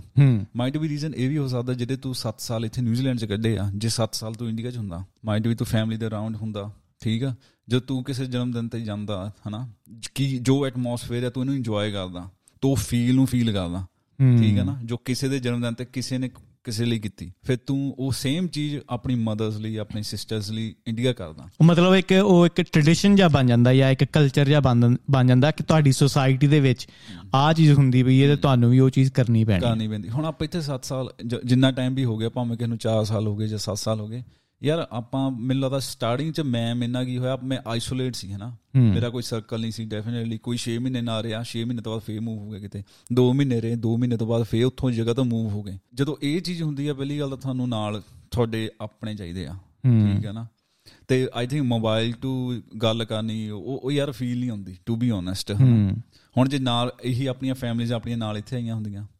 ਮੈਨੂੰ ਲੱਗਦਾ ਜੇ ਅੱਜ ਮਦਰਸ ਡੇ ਆ definitely you you would buy cake for ਹਨਾ? ਤੇ ਆਪਾਂ ਚੀਜ਼ਾਂ ਨੂੰ ਡੈਫੀਨਿਟਲੀ ਡਿਫਰੈਂਟ ਤਰੀਕੇ ਨਾਲ ਕਰਨਾ ਸੀ। ਬਟ ਉਹ ਹਾਂ ਕੰਡੀਸ਼ਨਿੰਗ ਵੀ ਉਦਾਂ ਦੀ ਹੋ ਜਾਂਦੀ ਹੈ ਨਾ ਇੱਕ ਇੱਕ ਪੁਆਇੰਟ ਤੂੰ ਮੈਂਸ਼ਨ ਕੀਤਾ ਕਿ ਸੋਸ਼ਲ ਮੀਡੀਆ ਦੇ ਉੱਤੇ ਫੋਟੋ ਪਾਉਣਾ। ਤੇ ਇਹ ਚੀਜ਼ ਮੈਨੂੰ ਬਹੁਤ ਵੀਅਰਡ ਲੱਗਦੀ ਹੈ ਕਿ ਅਗਰ Mother's Day we instead of wishing your mother instead of K texting your mother ਜਾਂ ਆਪਣੀ ਮੰਮੀ ਨੂੰ ਕਾਲ ਕਰਨ ਦੀ ਬਜਾਏ ਤੁਸੀਂ ਆਪਣੇ ਸਟੇਟਸ ਪਾ ਲੈਂਦੇ ਆ। ਮਦਰ ਦੀ ਫੋਟੋ ਨਾਲ happy Mother's Day my mama ਵਗੈਰਾ ਵਗੈਰਾ ਜਾਂ ਕਿਸੇ ਦਾ ਵਿਆਹ ਵੀ ਆ। ਉਹਨੂੰ ਸਿੱਧੀ ਕਾਲ ਕਰਨ ਦੀ ਬਜਾਏ ਇਹ ਮੇਰੇ ਬੁੱਗੇ ਦਾ ਅੱਜ ਵਿਆਹ ਹੋ ਗਿਆ, ਮੇਰੀ ਬੈਸਟ ਫਰੈਂਡ ਦਾ ਵਿਆਹ ਹੋ ਗਿਆ। ਫਿਰ ਇੱਥੋਂ ਤੱਕ ਮੈਂ ਦੇਖਿਆ ਕਿ ਕੋਈ ਫਿਊਨਰਲ ਤੇ ਜਾਂਦਾ ਨਾ, ਉੱਥੇ ਵੀ ਉਹਨੇ ਖਿੱਚ ਕੇ ਫੋਟੋ ਪਾਈ ਹੁੰਦੀ ਕਿ ਮੈਂ ਬੜਾ ਸੈਡ ਆ ਕਿ ਅੱਜ ਮੈਂ ਇਹਦੀ ਫਿਊਨਰਲ ਤੇ ਆਇਆ ਜਾਂ ਸੰਸਕਾਰ ਤੇ ਆਇਆ। What is that supposed to mean? Like, nobody gives a fuck ਕਿ ਤੇਰੇ ਦੋਸਤ ਦਾ ਵਿਆਹ ਆ ਜਾਂ ਕਿਹਦਾ ਵਿਆਹ ਆ as long as you directly message that person ਅਗਰ ਤੇਰਾ ਬਰਥਡੇ ਮੈਂ ਆਪਣਾ ਸਟੇਟਸ ਥੋੜੀ ਪਾਉਂਗਾ ਕਿ ਅੱਜ ਮੇਰੇ ਦੋਸਤ ਦਾ ਬਰਥਡੇ ਸੀ ਮੇਰਾ ਕੇਅਰ ਇਹੀ ਆ ਕਿ ਰੋਹਿਤ ਇਜ਼ ਮਾਈ ਫਰੈਂਡ ਉਹਨੂੰ ਮੈਂ ਕਾਲ ਕਰੂੰਗਾ ਜਾ ਕੇ ਮਿਲੂੰਗਾ I don't have to put a status ਠੀਕ ਹੈ ਅਗਰ ਮੇਰਾ ਬਰਥਡੇ ਮੈਂ ਕਹਿ ਸਕਦਾ ਕਿ ਹਾਂ ਸਾਰਿਆਂ ਦਾ ਬਈ ਥੈਂਕ ਯੂ ਆ ਤੀਜੇ ਬੰਦੇ ਦਾ ਬਰਥਡੇ ਆ ਜਾਂ ਤੀਜੇ ਬੰਦੇ ਦਾ ਵਿਆਹ ਆ ਆਪਾਂ ਕਰਦੇ ਰਹਿੰਦੇ ਆ ਯੂ نو ਉਹ ਖਾਸ ਕਰ ਫਿਊਨਰਲ ਵਾਲਾ ਕੇਸ ਉੱਥੇ ਮੈਂ ਇੱਕ ਬੰਦੇ ਦੇਖਿਆ ਸੀ ਇੱਕ ਅਰਥੀ ਲੈ ਕੇ ਜਾਂਦੇ ਆ ਉਹਨੇ ਤਾਂ ਫੋਟੋ ਖਿੱਚੀ ਤੇ ਉਹ ਹੱਸਣ ਲਿਆ ਤੇ ਉਹਦੇ ਉਹਦੇ ਚੱਕਿਆ ਹੋਇਆ ਸੀ ਪਿੱਛੇ ਬੰਦਾ। ਇਮੇਜਿਨ ਕਰ ਲੋਕੀ ਅਟੈਂਸ਼ਨ ਲੈਣ ਵਾਸਤੇ ਸਹੀ ਕਿੱਥੇ ਤੱਕ ਪਹੁੰਚ ਜਾਂਦੇ ਆ ਕਿ ਮੈਂ ਫੋਟੋ ਪਾਉਂਗਾ ਅਰਥੀ ਮੈਂ ਚੱਕੀ ਹੋਈ ਆ। ਕੋਈ ਕਹੂਗਾ ਯਾਰ ਤੂੰ ਠੀਕ ਆ? ਉਹ ਮੈਨੂੰ ਲੱਗਦਾ ਮੈਂਟਲੀ ਸਿੱਕੇ ਆ ਉਹ ਲੋਕ। ਜਿਹੜੇ ਇਦਾਂ ਕਰਦੇ ਆ। ਸਿੱਕਾ ਅਨਲੈਸ ਜਾਂ ਤਾਂ ਉਹ ਲਾਈਕ ਅਰਾਊਂਡ 18 or 20 ਆ। ਕਿਉਂਕਿ ਯਾਰ ਆਪਾਂ ਵੀ ਉਸ ਏਜ ਚੋਂ ਨਿਕਲੇ ਆ ਆਪਣੇ ਨੂੰ ਇੰਨੀ ਅਕਲ ਹੈ ਨਹੀਂ ਸੀ। ਮੈਂ ਤਾਂ ਹੁਣ ਤੱਕ ਸਮਝਦਾ ਮੈਨੂੰ ਹਾਲੇ ਤੱਕ ਨਹੀਂ ਅਕਲ ਹੈਗੀ। ਬੀ ਓਨੈਸਟ ਆ ਨਾ। ਕਈ ਵਾਰ ਹਨਾ ਏਜ ਦੇਖਦੇ ਨੰਬਰਸ ਹੋ ਗਏ ਯਾਰ। ਪਰ ਲੱਗਦਾ ਯਾਰ ਸ਼ਾਇਦ ਮੈਂ 18 ਚ ਵੀ ਦੀ ਸੋਚਦਾ ਸੀ। ਬਟ ਡੈਫੀਨਿਟਲੀ ਸੋਚ ਚੇਂਜ ਹੋਈ ਆ। ਬਟ ਜੇ ਕਿਸੇ 18 ਜਾਂ 20 ਸਾਲਾਂ ਦੇ ਆਪਾਂ ਕੁੜੀ ਜਾਂ ਮੁੰਡੇ ਨੂੰ ਕਹੀਏ ਯਾਰ ਮੈਨੂੰ ਲੱਗਦਾ ਨਹੀਂ ਉਹਨੂੰ ਆਪਣੇ ਜੱਜ ਕਰਨਾ ਚਾਹੀਦਾ ਕਿ ਹਾਂ ਕੋਈ ਸੈਲਫੀ ਪਾ ਦੇਵੇ ਨਾ। ਹਾਂ ਇਹ ਚੀਜ਼ ਜ਼ਰੂਰ ਹੋ ਸਕਦੀ ਹੈ ਕਿ ਆਲੇ ਦੁਆਲੇ ਕਿਹਨਾਂ ਲੋਕਾਂ ਨਾਲ ਰਹਿੰਦਾ ਹੋਇਆ ਹਾਂ ਨਹੀਂ ਇਹ ਇਹ ਪੁਆਇੰਟ ਨਾਲ ਬਹੁਤ ਅਗਰੀ ਕਰਦਾ ਮੈਨੂੰ ਯਾਦ ਹੈ। ਫੇਸਬੁੱਕ ਨਵੀਂ ਨਵੀਂ ਆਈ ਸੀ ਤੇ ਮੈਂ ਥੋੜਾ ਜਿਹਾ ਕੰਪਲਿਕੇਟਡ ਜਿਹਾ ਫੀਲ ਉੱਤੇ ਕਰਨਾ ਕਿਉਂਕਿ ਮੈਂ ਪਿੰਡ ਤੋਂ ਸੀ ਤੇ ਉਦੋਂ ਨਵਾਂ ਨਵਾਂ ਇੰਟਰਨੈਟ ਸਾਡੇ ਲੱਗਾ। 1 ਜੀਬੀ ਮਿਲਦਾ ਹੁੰਦਾ ਸੀ ਮਹੀਨੇ ਦਾ ਇੰਟਰਨੈਟ ਬੀਐਸਐਨ ਵਾਲਿਆਂ ਦਾ ਨਵਾਂ ਨਵਾਂ ਪਿੰਡ ਦੇ ਵਿੱਚ ਪਲਾਨ ਆਇਆ ਸੀ ਤੇ ਉਹ ਲਵਾਇਆ ਤੇ ਉਦੋਂ ਫੇਸਬੁੱਕ ਚਲਾਉਣੀ ਮੈਂ ਸ਼ੁਰੂ ਕੀਤੀ। ਤੇ ਉਦੋਂ ਜਦੋਂ ਬਰਥਡੇ ਆਉਣਾ ਨਾ ਮੇਰਾ, ਤੇ ਮੇਰੇ ਦਿਮਾਗ 'ਚ ਹੋਣਾ ਕਿ ਕਿੰਨੇ ਜਾਣਿਆਂ ਨੇ ਮੈਨੂੰ ਵਿਸ਼ ਕੀਤਾ ਆ, ਤੇ ਫੇਸਬੁੱਕ ਤੇ ਕਿੰਨੇ ਜਾਣਿਆਂ ਨੇ ਮੈਨੂੰ ਮੈਸੇਜ ਕੀਤਾ ਆ। ਤੇ ਬਾਈ ਐਂਡ ਆਫ ਦਾ ਡੇ ਮੈਂ ਸਾਰਾ ਆਪਣਾ ਸਟੇਟਸ ਪਾਉਂਦਾ ਹੁੰਦਾ ਸੀ।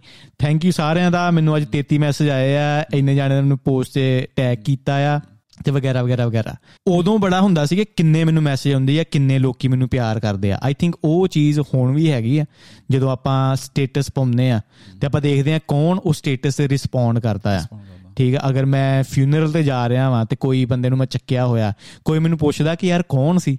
ਉਹ ਕੌਣ ਸੀ? ਤੂੰ ਠੀਕ ਹੈ ਆਈ ਯੂ ਆਲਰਾਈਟ ਠੀਕ ਹੈ ਤੇ ਹੁਣ ਜਦੋਂ ਮੈਂ ਬਰਥਡੇ ਆਂਦਾ ਨਾ ਲਿਟਰਲੀ ਘਰ ਵਾਲਿਆਂ ਨੂੰ ਸਾਰਿਆਂ ਨੂੰ ਪਤਾ ਹੁੰਦਾ ਕੇਕ ਜੋ ਵੀ ਕੱਟਦੇ ਆ ਠੀਕ ਹੈ ਜੋ ਮੇਰੇ ਨਾਲ ਦੇ ਨੇ ਘਰ ਰਹਿੰਦੇ ਪਏ ਨੇ ਜਾਂ ਫੈਮਿਲੀ ਤੋਂ ਇਲਾਵਾ ਆਈ ਡੋਨਟ ਥਿੰਕ ਕਿ ਕਿਸੇ ਨੂੰ ਪਤਾ ਵੀ ਹੈ ਕਿ ਮੇਰਾ ਬਰਥਡੇ ਕਦੋਂ ਕਿਉਂਕਿ ਮੈਂ ਮੈਨੂੰ ਨਹੀਂ ਪਸੰਦ ਫੇਸਬੁੱਕ ਤੇ ਆਪਣਾ ਬਰਥਡੇ ਪਾਣਾ ਜਾਂ ਇੰਸਟਾ ਦੇ ਬਰਥਡੇ ਪਾਣਾ ਕਿਤੇ ਵੀ ਮੇਰੀ ਬਰਥਡੇ ਡੇਟ ਨਹੀਂ ਨਾ ਹੀ ਮੈਨੂੰ ਪਸੰਦ ਕਿਉਂਕਿ ਉਹ ਬੰਦੇ ਆਈ ਫੀਲ ਲਾਈਕ ਕਿ ਅਗਰ ਕੋਈ ਚੀਜ਼ ਦੇਖ ਕੇ ਜਾਂ ਮੇਰੀ ਬਰਥਡੇ ਡੇ ਡੇਟ ਦੇਖ ਕੇ ਮੈਨੂੰ ਵਿਸ਼ ਕਰਦਾ ਪਿਆ ਨਾ ਇਟਸ ਨਾਟ ਅ ਰੀਅਲ ਵਿਸ਼ ਹਾਂ ਠੀਕ ਹੈ? ਐਸ ਲੌਂਗ ਐਸ ਅਗਰ ਕਿਸੇ ਨੂੰ ਪਤਾ ਆ ਕਿ ਇਹ ਬੰਦੇ ਦਾ ਬਰਥਡੇ ਇਦਣ ਸੀ ਅਗਰ ਮੈਨੂੰ ਡਾਇਰੈਕਟ ਮੈਸੇਜ ਕਰਦਾ ਆ ਸਿੱਧਾ ਮੈਸੇਜ ਕਰਦਾ ਜਾਂ ਕਾਲ ਕਰਦਾ ਮੈਂ ਇੰਨਾ ਜ਼ਿਆਦਾ ਬੰਦੇ ਨੂੰ ਐਪਰੀਸ਼ੀਏਟ ਕਰਦਾ ਨਾ ਕਿ ਐਟਲੀਸਟ ਉਹਨੂੰ ਮੈਨੂੰ ਯਾਦ ਸੀ ਭਾਵੇਂ ਮੈਨੂੰ ਉਹਦਾ ਬਰਥਡੇ ਨਹੀਂ ਯਾਦ ਯੂਜੂਲੀ ਮੈਨੂੰ ਨਹੀਂ ਯਾਦ ਹੁੰਦਾ ਕਿਸੇ ਦਾ ਵੀ ਬਰਥਡੇ ਟਿਲ ਇੱਥੇ ਘਰ 'ਚ ਵੀ ਜਦੋਂ ਜਸ ਦਾ ਬਰਥਡੇ ਸੀ ਜਾਂ ਤੇਰਾ ਬਰਥਡੇ ਸੀ ਆ ਹੁਣ ਹੈਰੀ ਦਾ ਵੀ ਬਰਥਡੇ ਠੀਕ ਹੈ? ਤੇ ਮੈਨੂੰ ਕਿਸੇ ਨੇ ਹਮੇਸ਼ਾ ਦੱਸਿਆ ਹੀ ਆ ਕਿ ਯਾਰ ਅੱਜ ਉਹਦਾ ਬਰਥਡੇ ਆ ਵਿਸ਼ ਕਰਦੀ। ਤੇ ਮੈਂ ਕਰਦਾ। ਇਹ ਨਹੀਂ ਹੈ ਕਿ ਮੈਂ ਉਹ ਬੰਦੇ ਦੇ ਪ੍ਰਤੀ ਥੋੜਾ ਦਵੇਸ਼ ਰੱਖਦਾ ਜਾਂ ਬੰਦੇ ਨਾਲ ਪਿਆਰ ਨਹੀਂ ਆ। ਤੇ ਲੋਕੀ ਇਹ ਵੀ ਬਹੁਤ ਸੋਚਦੇ ਆ ਕਿ ਅਗਰ ਤੁਹਾਨੂੰ ਇਹ ਚੀਜ਼ਾਂ ਯਾਦ ਆ ਨਾ ਤੁਸੀਂ ਬੰਦੇ ਨੂੰ ਪਸੰਦ ਕਰਦੇ ਆ ਅਗਰ ਤੁਹਾਨੂੰ ਚੀਜ਼ਾਂ ਇਹ ਨਹੀਂ ਯਾਦ ਹੋ ਬਰਥਡੇ ਤੇ ਸ਼ਾਇਦ ਤੁਸੀਂ ਨਹੀਂ ਪਸੰਦ ਕਰਦੇ ਠੀਕ ਹੈ? ਜੋ ਮੈਨੂੰ ਟੋਟਲੀ ਫੇਕ ਲੱਗਦਾ ਜ਼ਰੂਰੀ ਨਹੀਂ ਅਗਰ ਮੈਂ ਤੈਨੂੰ ਪਸੰਦ ਕਰਦਾ ਵਾਂ ਅਗਰ ਮੈਂ ਕਿਸੇ ਮੇਰਾ ਕੋਈ ਬੈਸਟ ਫਰੈਂਡ ਆ ਉਹਦਾ ਮੈਨੂੰ ਹਰ ਚੀਜ਼ ਯਾਦ ਹੀ ਹੋਵੇ। ਸੇਮ ਆ ਯਾਰ ਜੀ ਹੁਣ ਜਿੱਦਾਂ ਮਦਰਸ ਡੇ ਦੀ ਗੱਲ ਕਰਦੇ ਸੀ ਨੇ ਆਪਾਂ ਕਿ ਕਿ ਆਪਾਂ ਲਾਈਕ ਪੋਸਟ ਜਿਵੇਂ ਫੋਰ ਐਗਜ਼ਾਮਪਲ ਆਪਣੀ ਕੋਈ ਫੋਟੋ ਆਪਣੀ ਮਮ ਨਾਲ ਪੋਸਟ ਕਰਕੇ ਹੈਪੀ ਮਦਰਸ ਡੇ ਪਾ ਦਵਾਂ ਨਾ ਤੇ ਮੈਂ ਬਾਅਦ ਚ ਕਮੈਂਟ ਦੇਖਾਂ ਨਾ ਕਿ ਲਾਈਕ ਹਨਾ। ਕਿੰਨੇ ਆਏ? ਇਹ ਇਹ ਮੈਨੂੰ ਲੱਗਦਾ ਜਿੱਦਾਂ ਕਹੀਏ ਨਾ ਫੈਸਟੀਵਲ ਕਹਿ ਲਓ ਠੀਕ ਹੈ ਨਾ ਕਿ ਹੁਣ ਮੈਂ ਕਿਸੇ ਦੀ ਫੋਟੋ ਦੇਖਦਾ ਹੁਣ ਮੈਂ ਮੇਰੇ ਦਿਮਾਗ 'ਚ ਇਹ ਚੀਜ਼ ਤਾਂ ਨਹੀਂ ਹੁੰਦੀ ਯਾਰ ਉਹ ਕਿੰਨਾ ਪਿਆਰ ਕਰਦਾ ਆਪਣੀ ਮਾਂ ਨੂੰ। ਹੂੰ ਹੂੰ ਹੂੰ। ਕੋਈ ਹੁਣ ਮੇਰੀ ਫੋਟੋ ਨੂੰ ਕੋਈ ਦੇਖੂਗਾ ਮੇਰੀ ਮਮ ਨਾਲ ਉਹ ਇਹ ਦੋ ਇਹ ਹੁਣ ਇਹ ਤਾਂ ਕਿਉਂਕਿ ਯਾਰ ਇਹ ਚੀਜ਼ ਇੰਨੀ ਕਿ ਨਾਰਮਲ ਹੋ ਗਈ ਹੈ ਨਾ ਇਹ ਇਹ ਸ਼ੋ ਇਹ ਇਹ ਸ਼ੋ ਇਹ ਨਹੀਂ ਕਰਦੀ ਪਈ ਹੈਗੀ ਕਿ ਤੁਸੀਂ ਆਪਣੀ ਫੈਮਿਲੀ ਨੂੰ ਕਿੰਨਾ ਪਿਆਰ ਕਰਦੇ ਆ ਇਹ ਇੱਕ ਬਸ ਟ੍ਰੈਂਡ ਚੱਲਿਆ ਹੋਇਆ ਆ ਠੀਕ ਹੈ। ਫਾਦਰਸ ਡੇ ਫਾਦਰਸ ਡੇ ਹਨਾ mother Mother's Day brother brother day ਹੁੰਦਾ ਤੇ ਉਹ ਵੀ ਕਰ ਦਿੰਦੇ ਉਹ ਹੂੰ। ਠੀਕ ਹੈ ਨਾ? ਤੇ ਇਹ ਬੇਸਿਕਲੀ ਇਹੀ ਕੋਈ ਕਹਿਣ ਦੀ ਕੋਸ਼ਿਸ਼ ਕਰਦਾ ਪਿਆ ਕਿ ਅਸੀਂ ਆਪਣੀ ਮਮ ਨੂੰ ਕਿੰਨਾ ਪਿਆਰ ਕਰਦੇ ਆ ਅਸੀਂ ਸਟੇਟਸ ਪਾਇਆ ਤੇ ਸਾਰੇ ਸੋਚਣਗੇ you know O my god ਉਹ ਆਪਣੀ ਮਾਂ ਨਾਲ ਜਾਂ ਆਪਣੇ ਪਿਓ ਨਾਲ ਕਿੰਨਾ ਪਿਆਰ ਕਰਦੇ। ਭਾਵੇਂ ਸਾਰੀ ਉਮਰ ਸਾਰਾ ਸਾਲ ਭਾਵੇਂ ਪੁੱਛਣ ਵੀ ਨਾ। ਮੇਰੀ ਮਾਤਾ ਨਾਲ ਬਹੁਤ ਜ਼ਿਆਦਾ ਕੰਪਲੇਨ ਕਰਦੀ ਹੈ। ਆਈ ਥਿੰਕ ਮੈਂ ਸੋ ਫਾਰ ਮੈਂ ਇਹੀ ਫੀਲ ਕਰਦਾ ਕਿ ਆਮ ਆਮ ਅ ਗੁੱਡ ਸਨ ਤੇ ਕਦੀ ਕਦੀ ਕੀ ਹੁੰਦਾ ਹੈ 5 ਜਾਂ 6 ਦਿਨ ਮੈਨੂੰ ਯਾਦ ਨਹੀਂ ਰਹਿੰਦੀ ਕਾਲ ਕਰਨ ਦੀ। ਭਾਵੇਂ WhatsApp ਤੇ ਮੈਸੇਜ ਕਰਦੇ ਵੀ ਆ ਅਸੀਂ, ਠੀਕ ਹੈ ਵੌਇਸ ਮੈਸੇਜ ਹੀ ਭੇਜਦੇ ਰਹਿੰਦੇ ਆ ਇੱਕ ਦੂਜੇ ਨੂੰ ਇੱਕ ਜਾਂ ਦੋ ਦਿਨ ਬਾਅਦ। ਬਟ ਕਦੀ ਕਦੀ ਮੈਂ ਕੰਮ ਤੇ ਇੰਨਾ ਜ਼ਿਆਦਾ ਬਿਜ਼ੀ ਹੁੰਦਾ ਨਾ, ਘਰੇ ਆ ਕੇ I'm just tired I'm tired ਮੈਂ ਸਿੱਧਾ ਸੌ ਜਾਂਦਾ, ਸਵੇਰੇ ਉੱਠਦਾ ਫਿਰ ਆਪਣਾ ਜੋ ਰੂਟੀਨ ਹੈ ਕਰਦਾ। ਤੇ 5-6 ਦਿਨ ਲੰਘ ਜਾਂਦੇ, ਇੱਥੇ ਪਤਾ ਵੀ ਨਹੀਂ ਲੱਗਦਾ ਦਿਨਾਂ ਦਾ, ਠੀਕ ਹੈ ਹਫਤਾ ਕਿੱਦਾਂ ਲੰਘ ਜਾਂਦਾ। ਇੰਡੀਆ 'ਚ ਲੱਗਦਾ ਸੀ ਯਾਰ ਹਫਤਾ ਬਹੁਤ ਲੰਬਾ ਹੈ, ਇੱਥੇ ਹਫਤਾ ਲੰਬਾ ਨਹੀਂ ਲੱਗਦਾ। ਤੇ ਜਦੋਂ ਇੰਨਾ ਟਾਈਮ ਲੰਘ ਜਾਣਾ ਤੇ ਫਿਰ ਮੰਮੀ ਦਾ ਫੋਨ ਆਣਾ ਕਿ ਤੂੰ ਹੁਣ ਮਤਲਬ ਹੱਥੋਂ ਲੰਘਦਾ ਪਿਆ ਕਿ ਤੈਨੂੰ ਇੰਨੀ ਵੀ ਪਰਵਾਹ ਨਹੀਂ ਕਿ ਤੂੰ ਮੈਨੂੰ ਫੋਨ ਕਰਕੇ ਪੁੱਛੇ ਮੇਰਾ ਹਾਲ ਚਾਲ।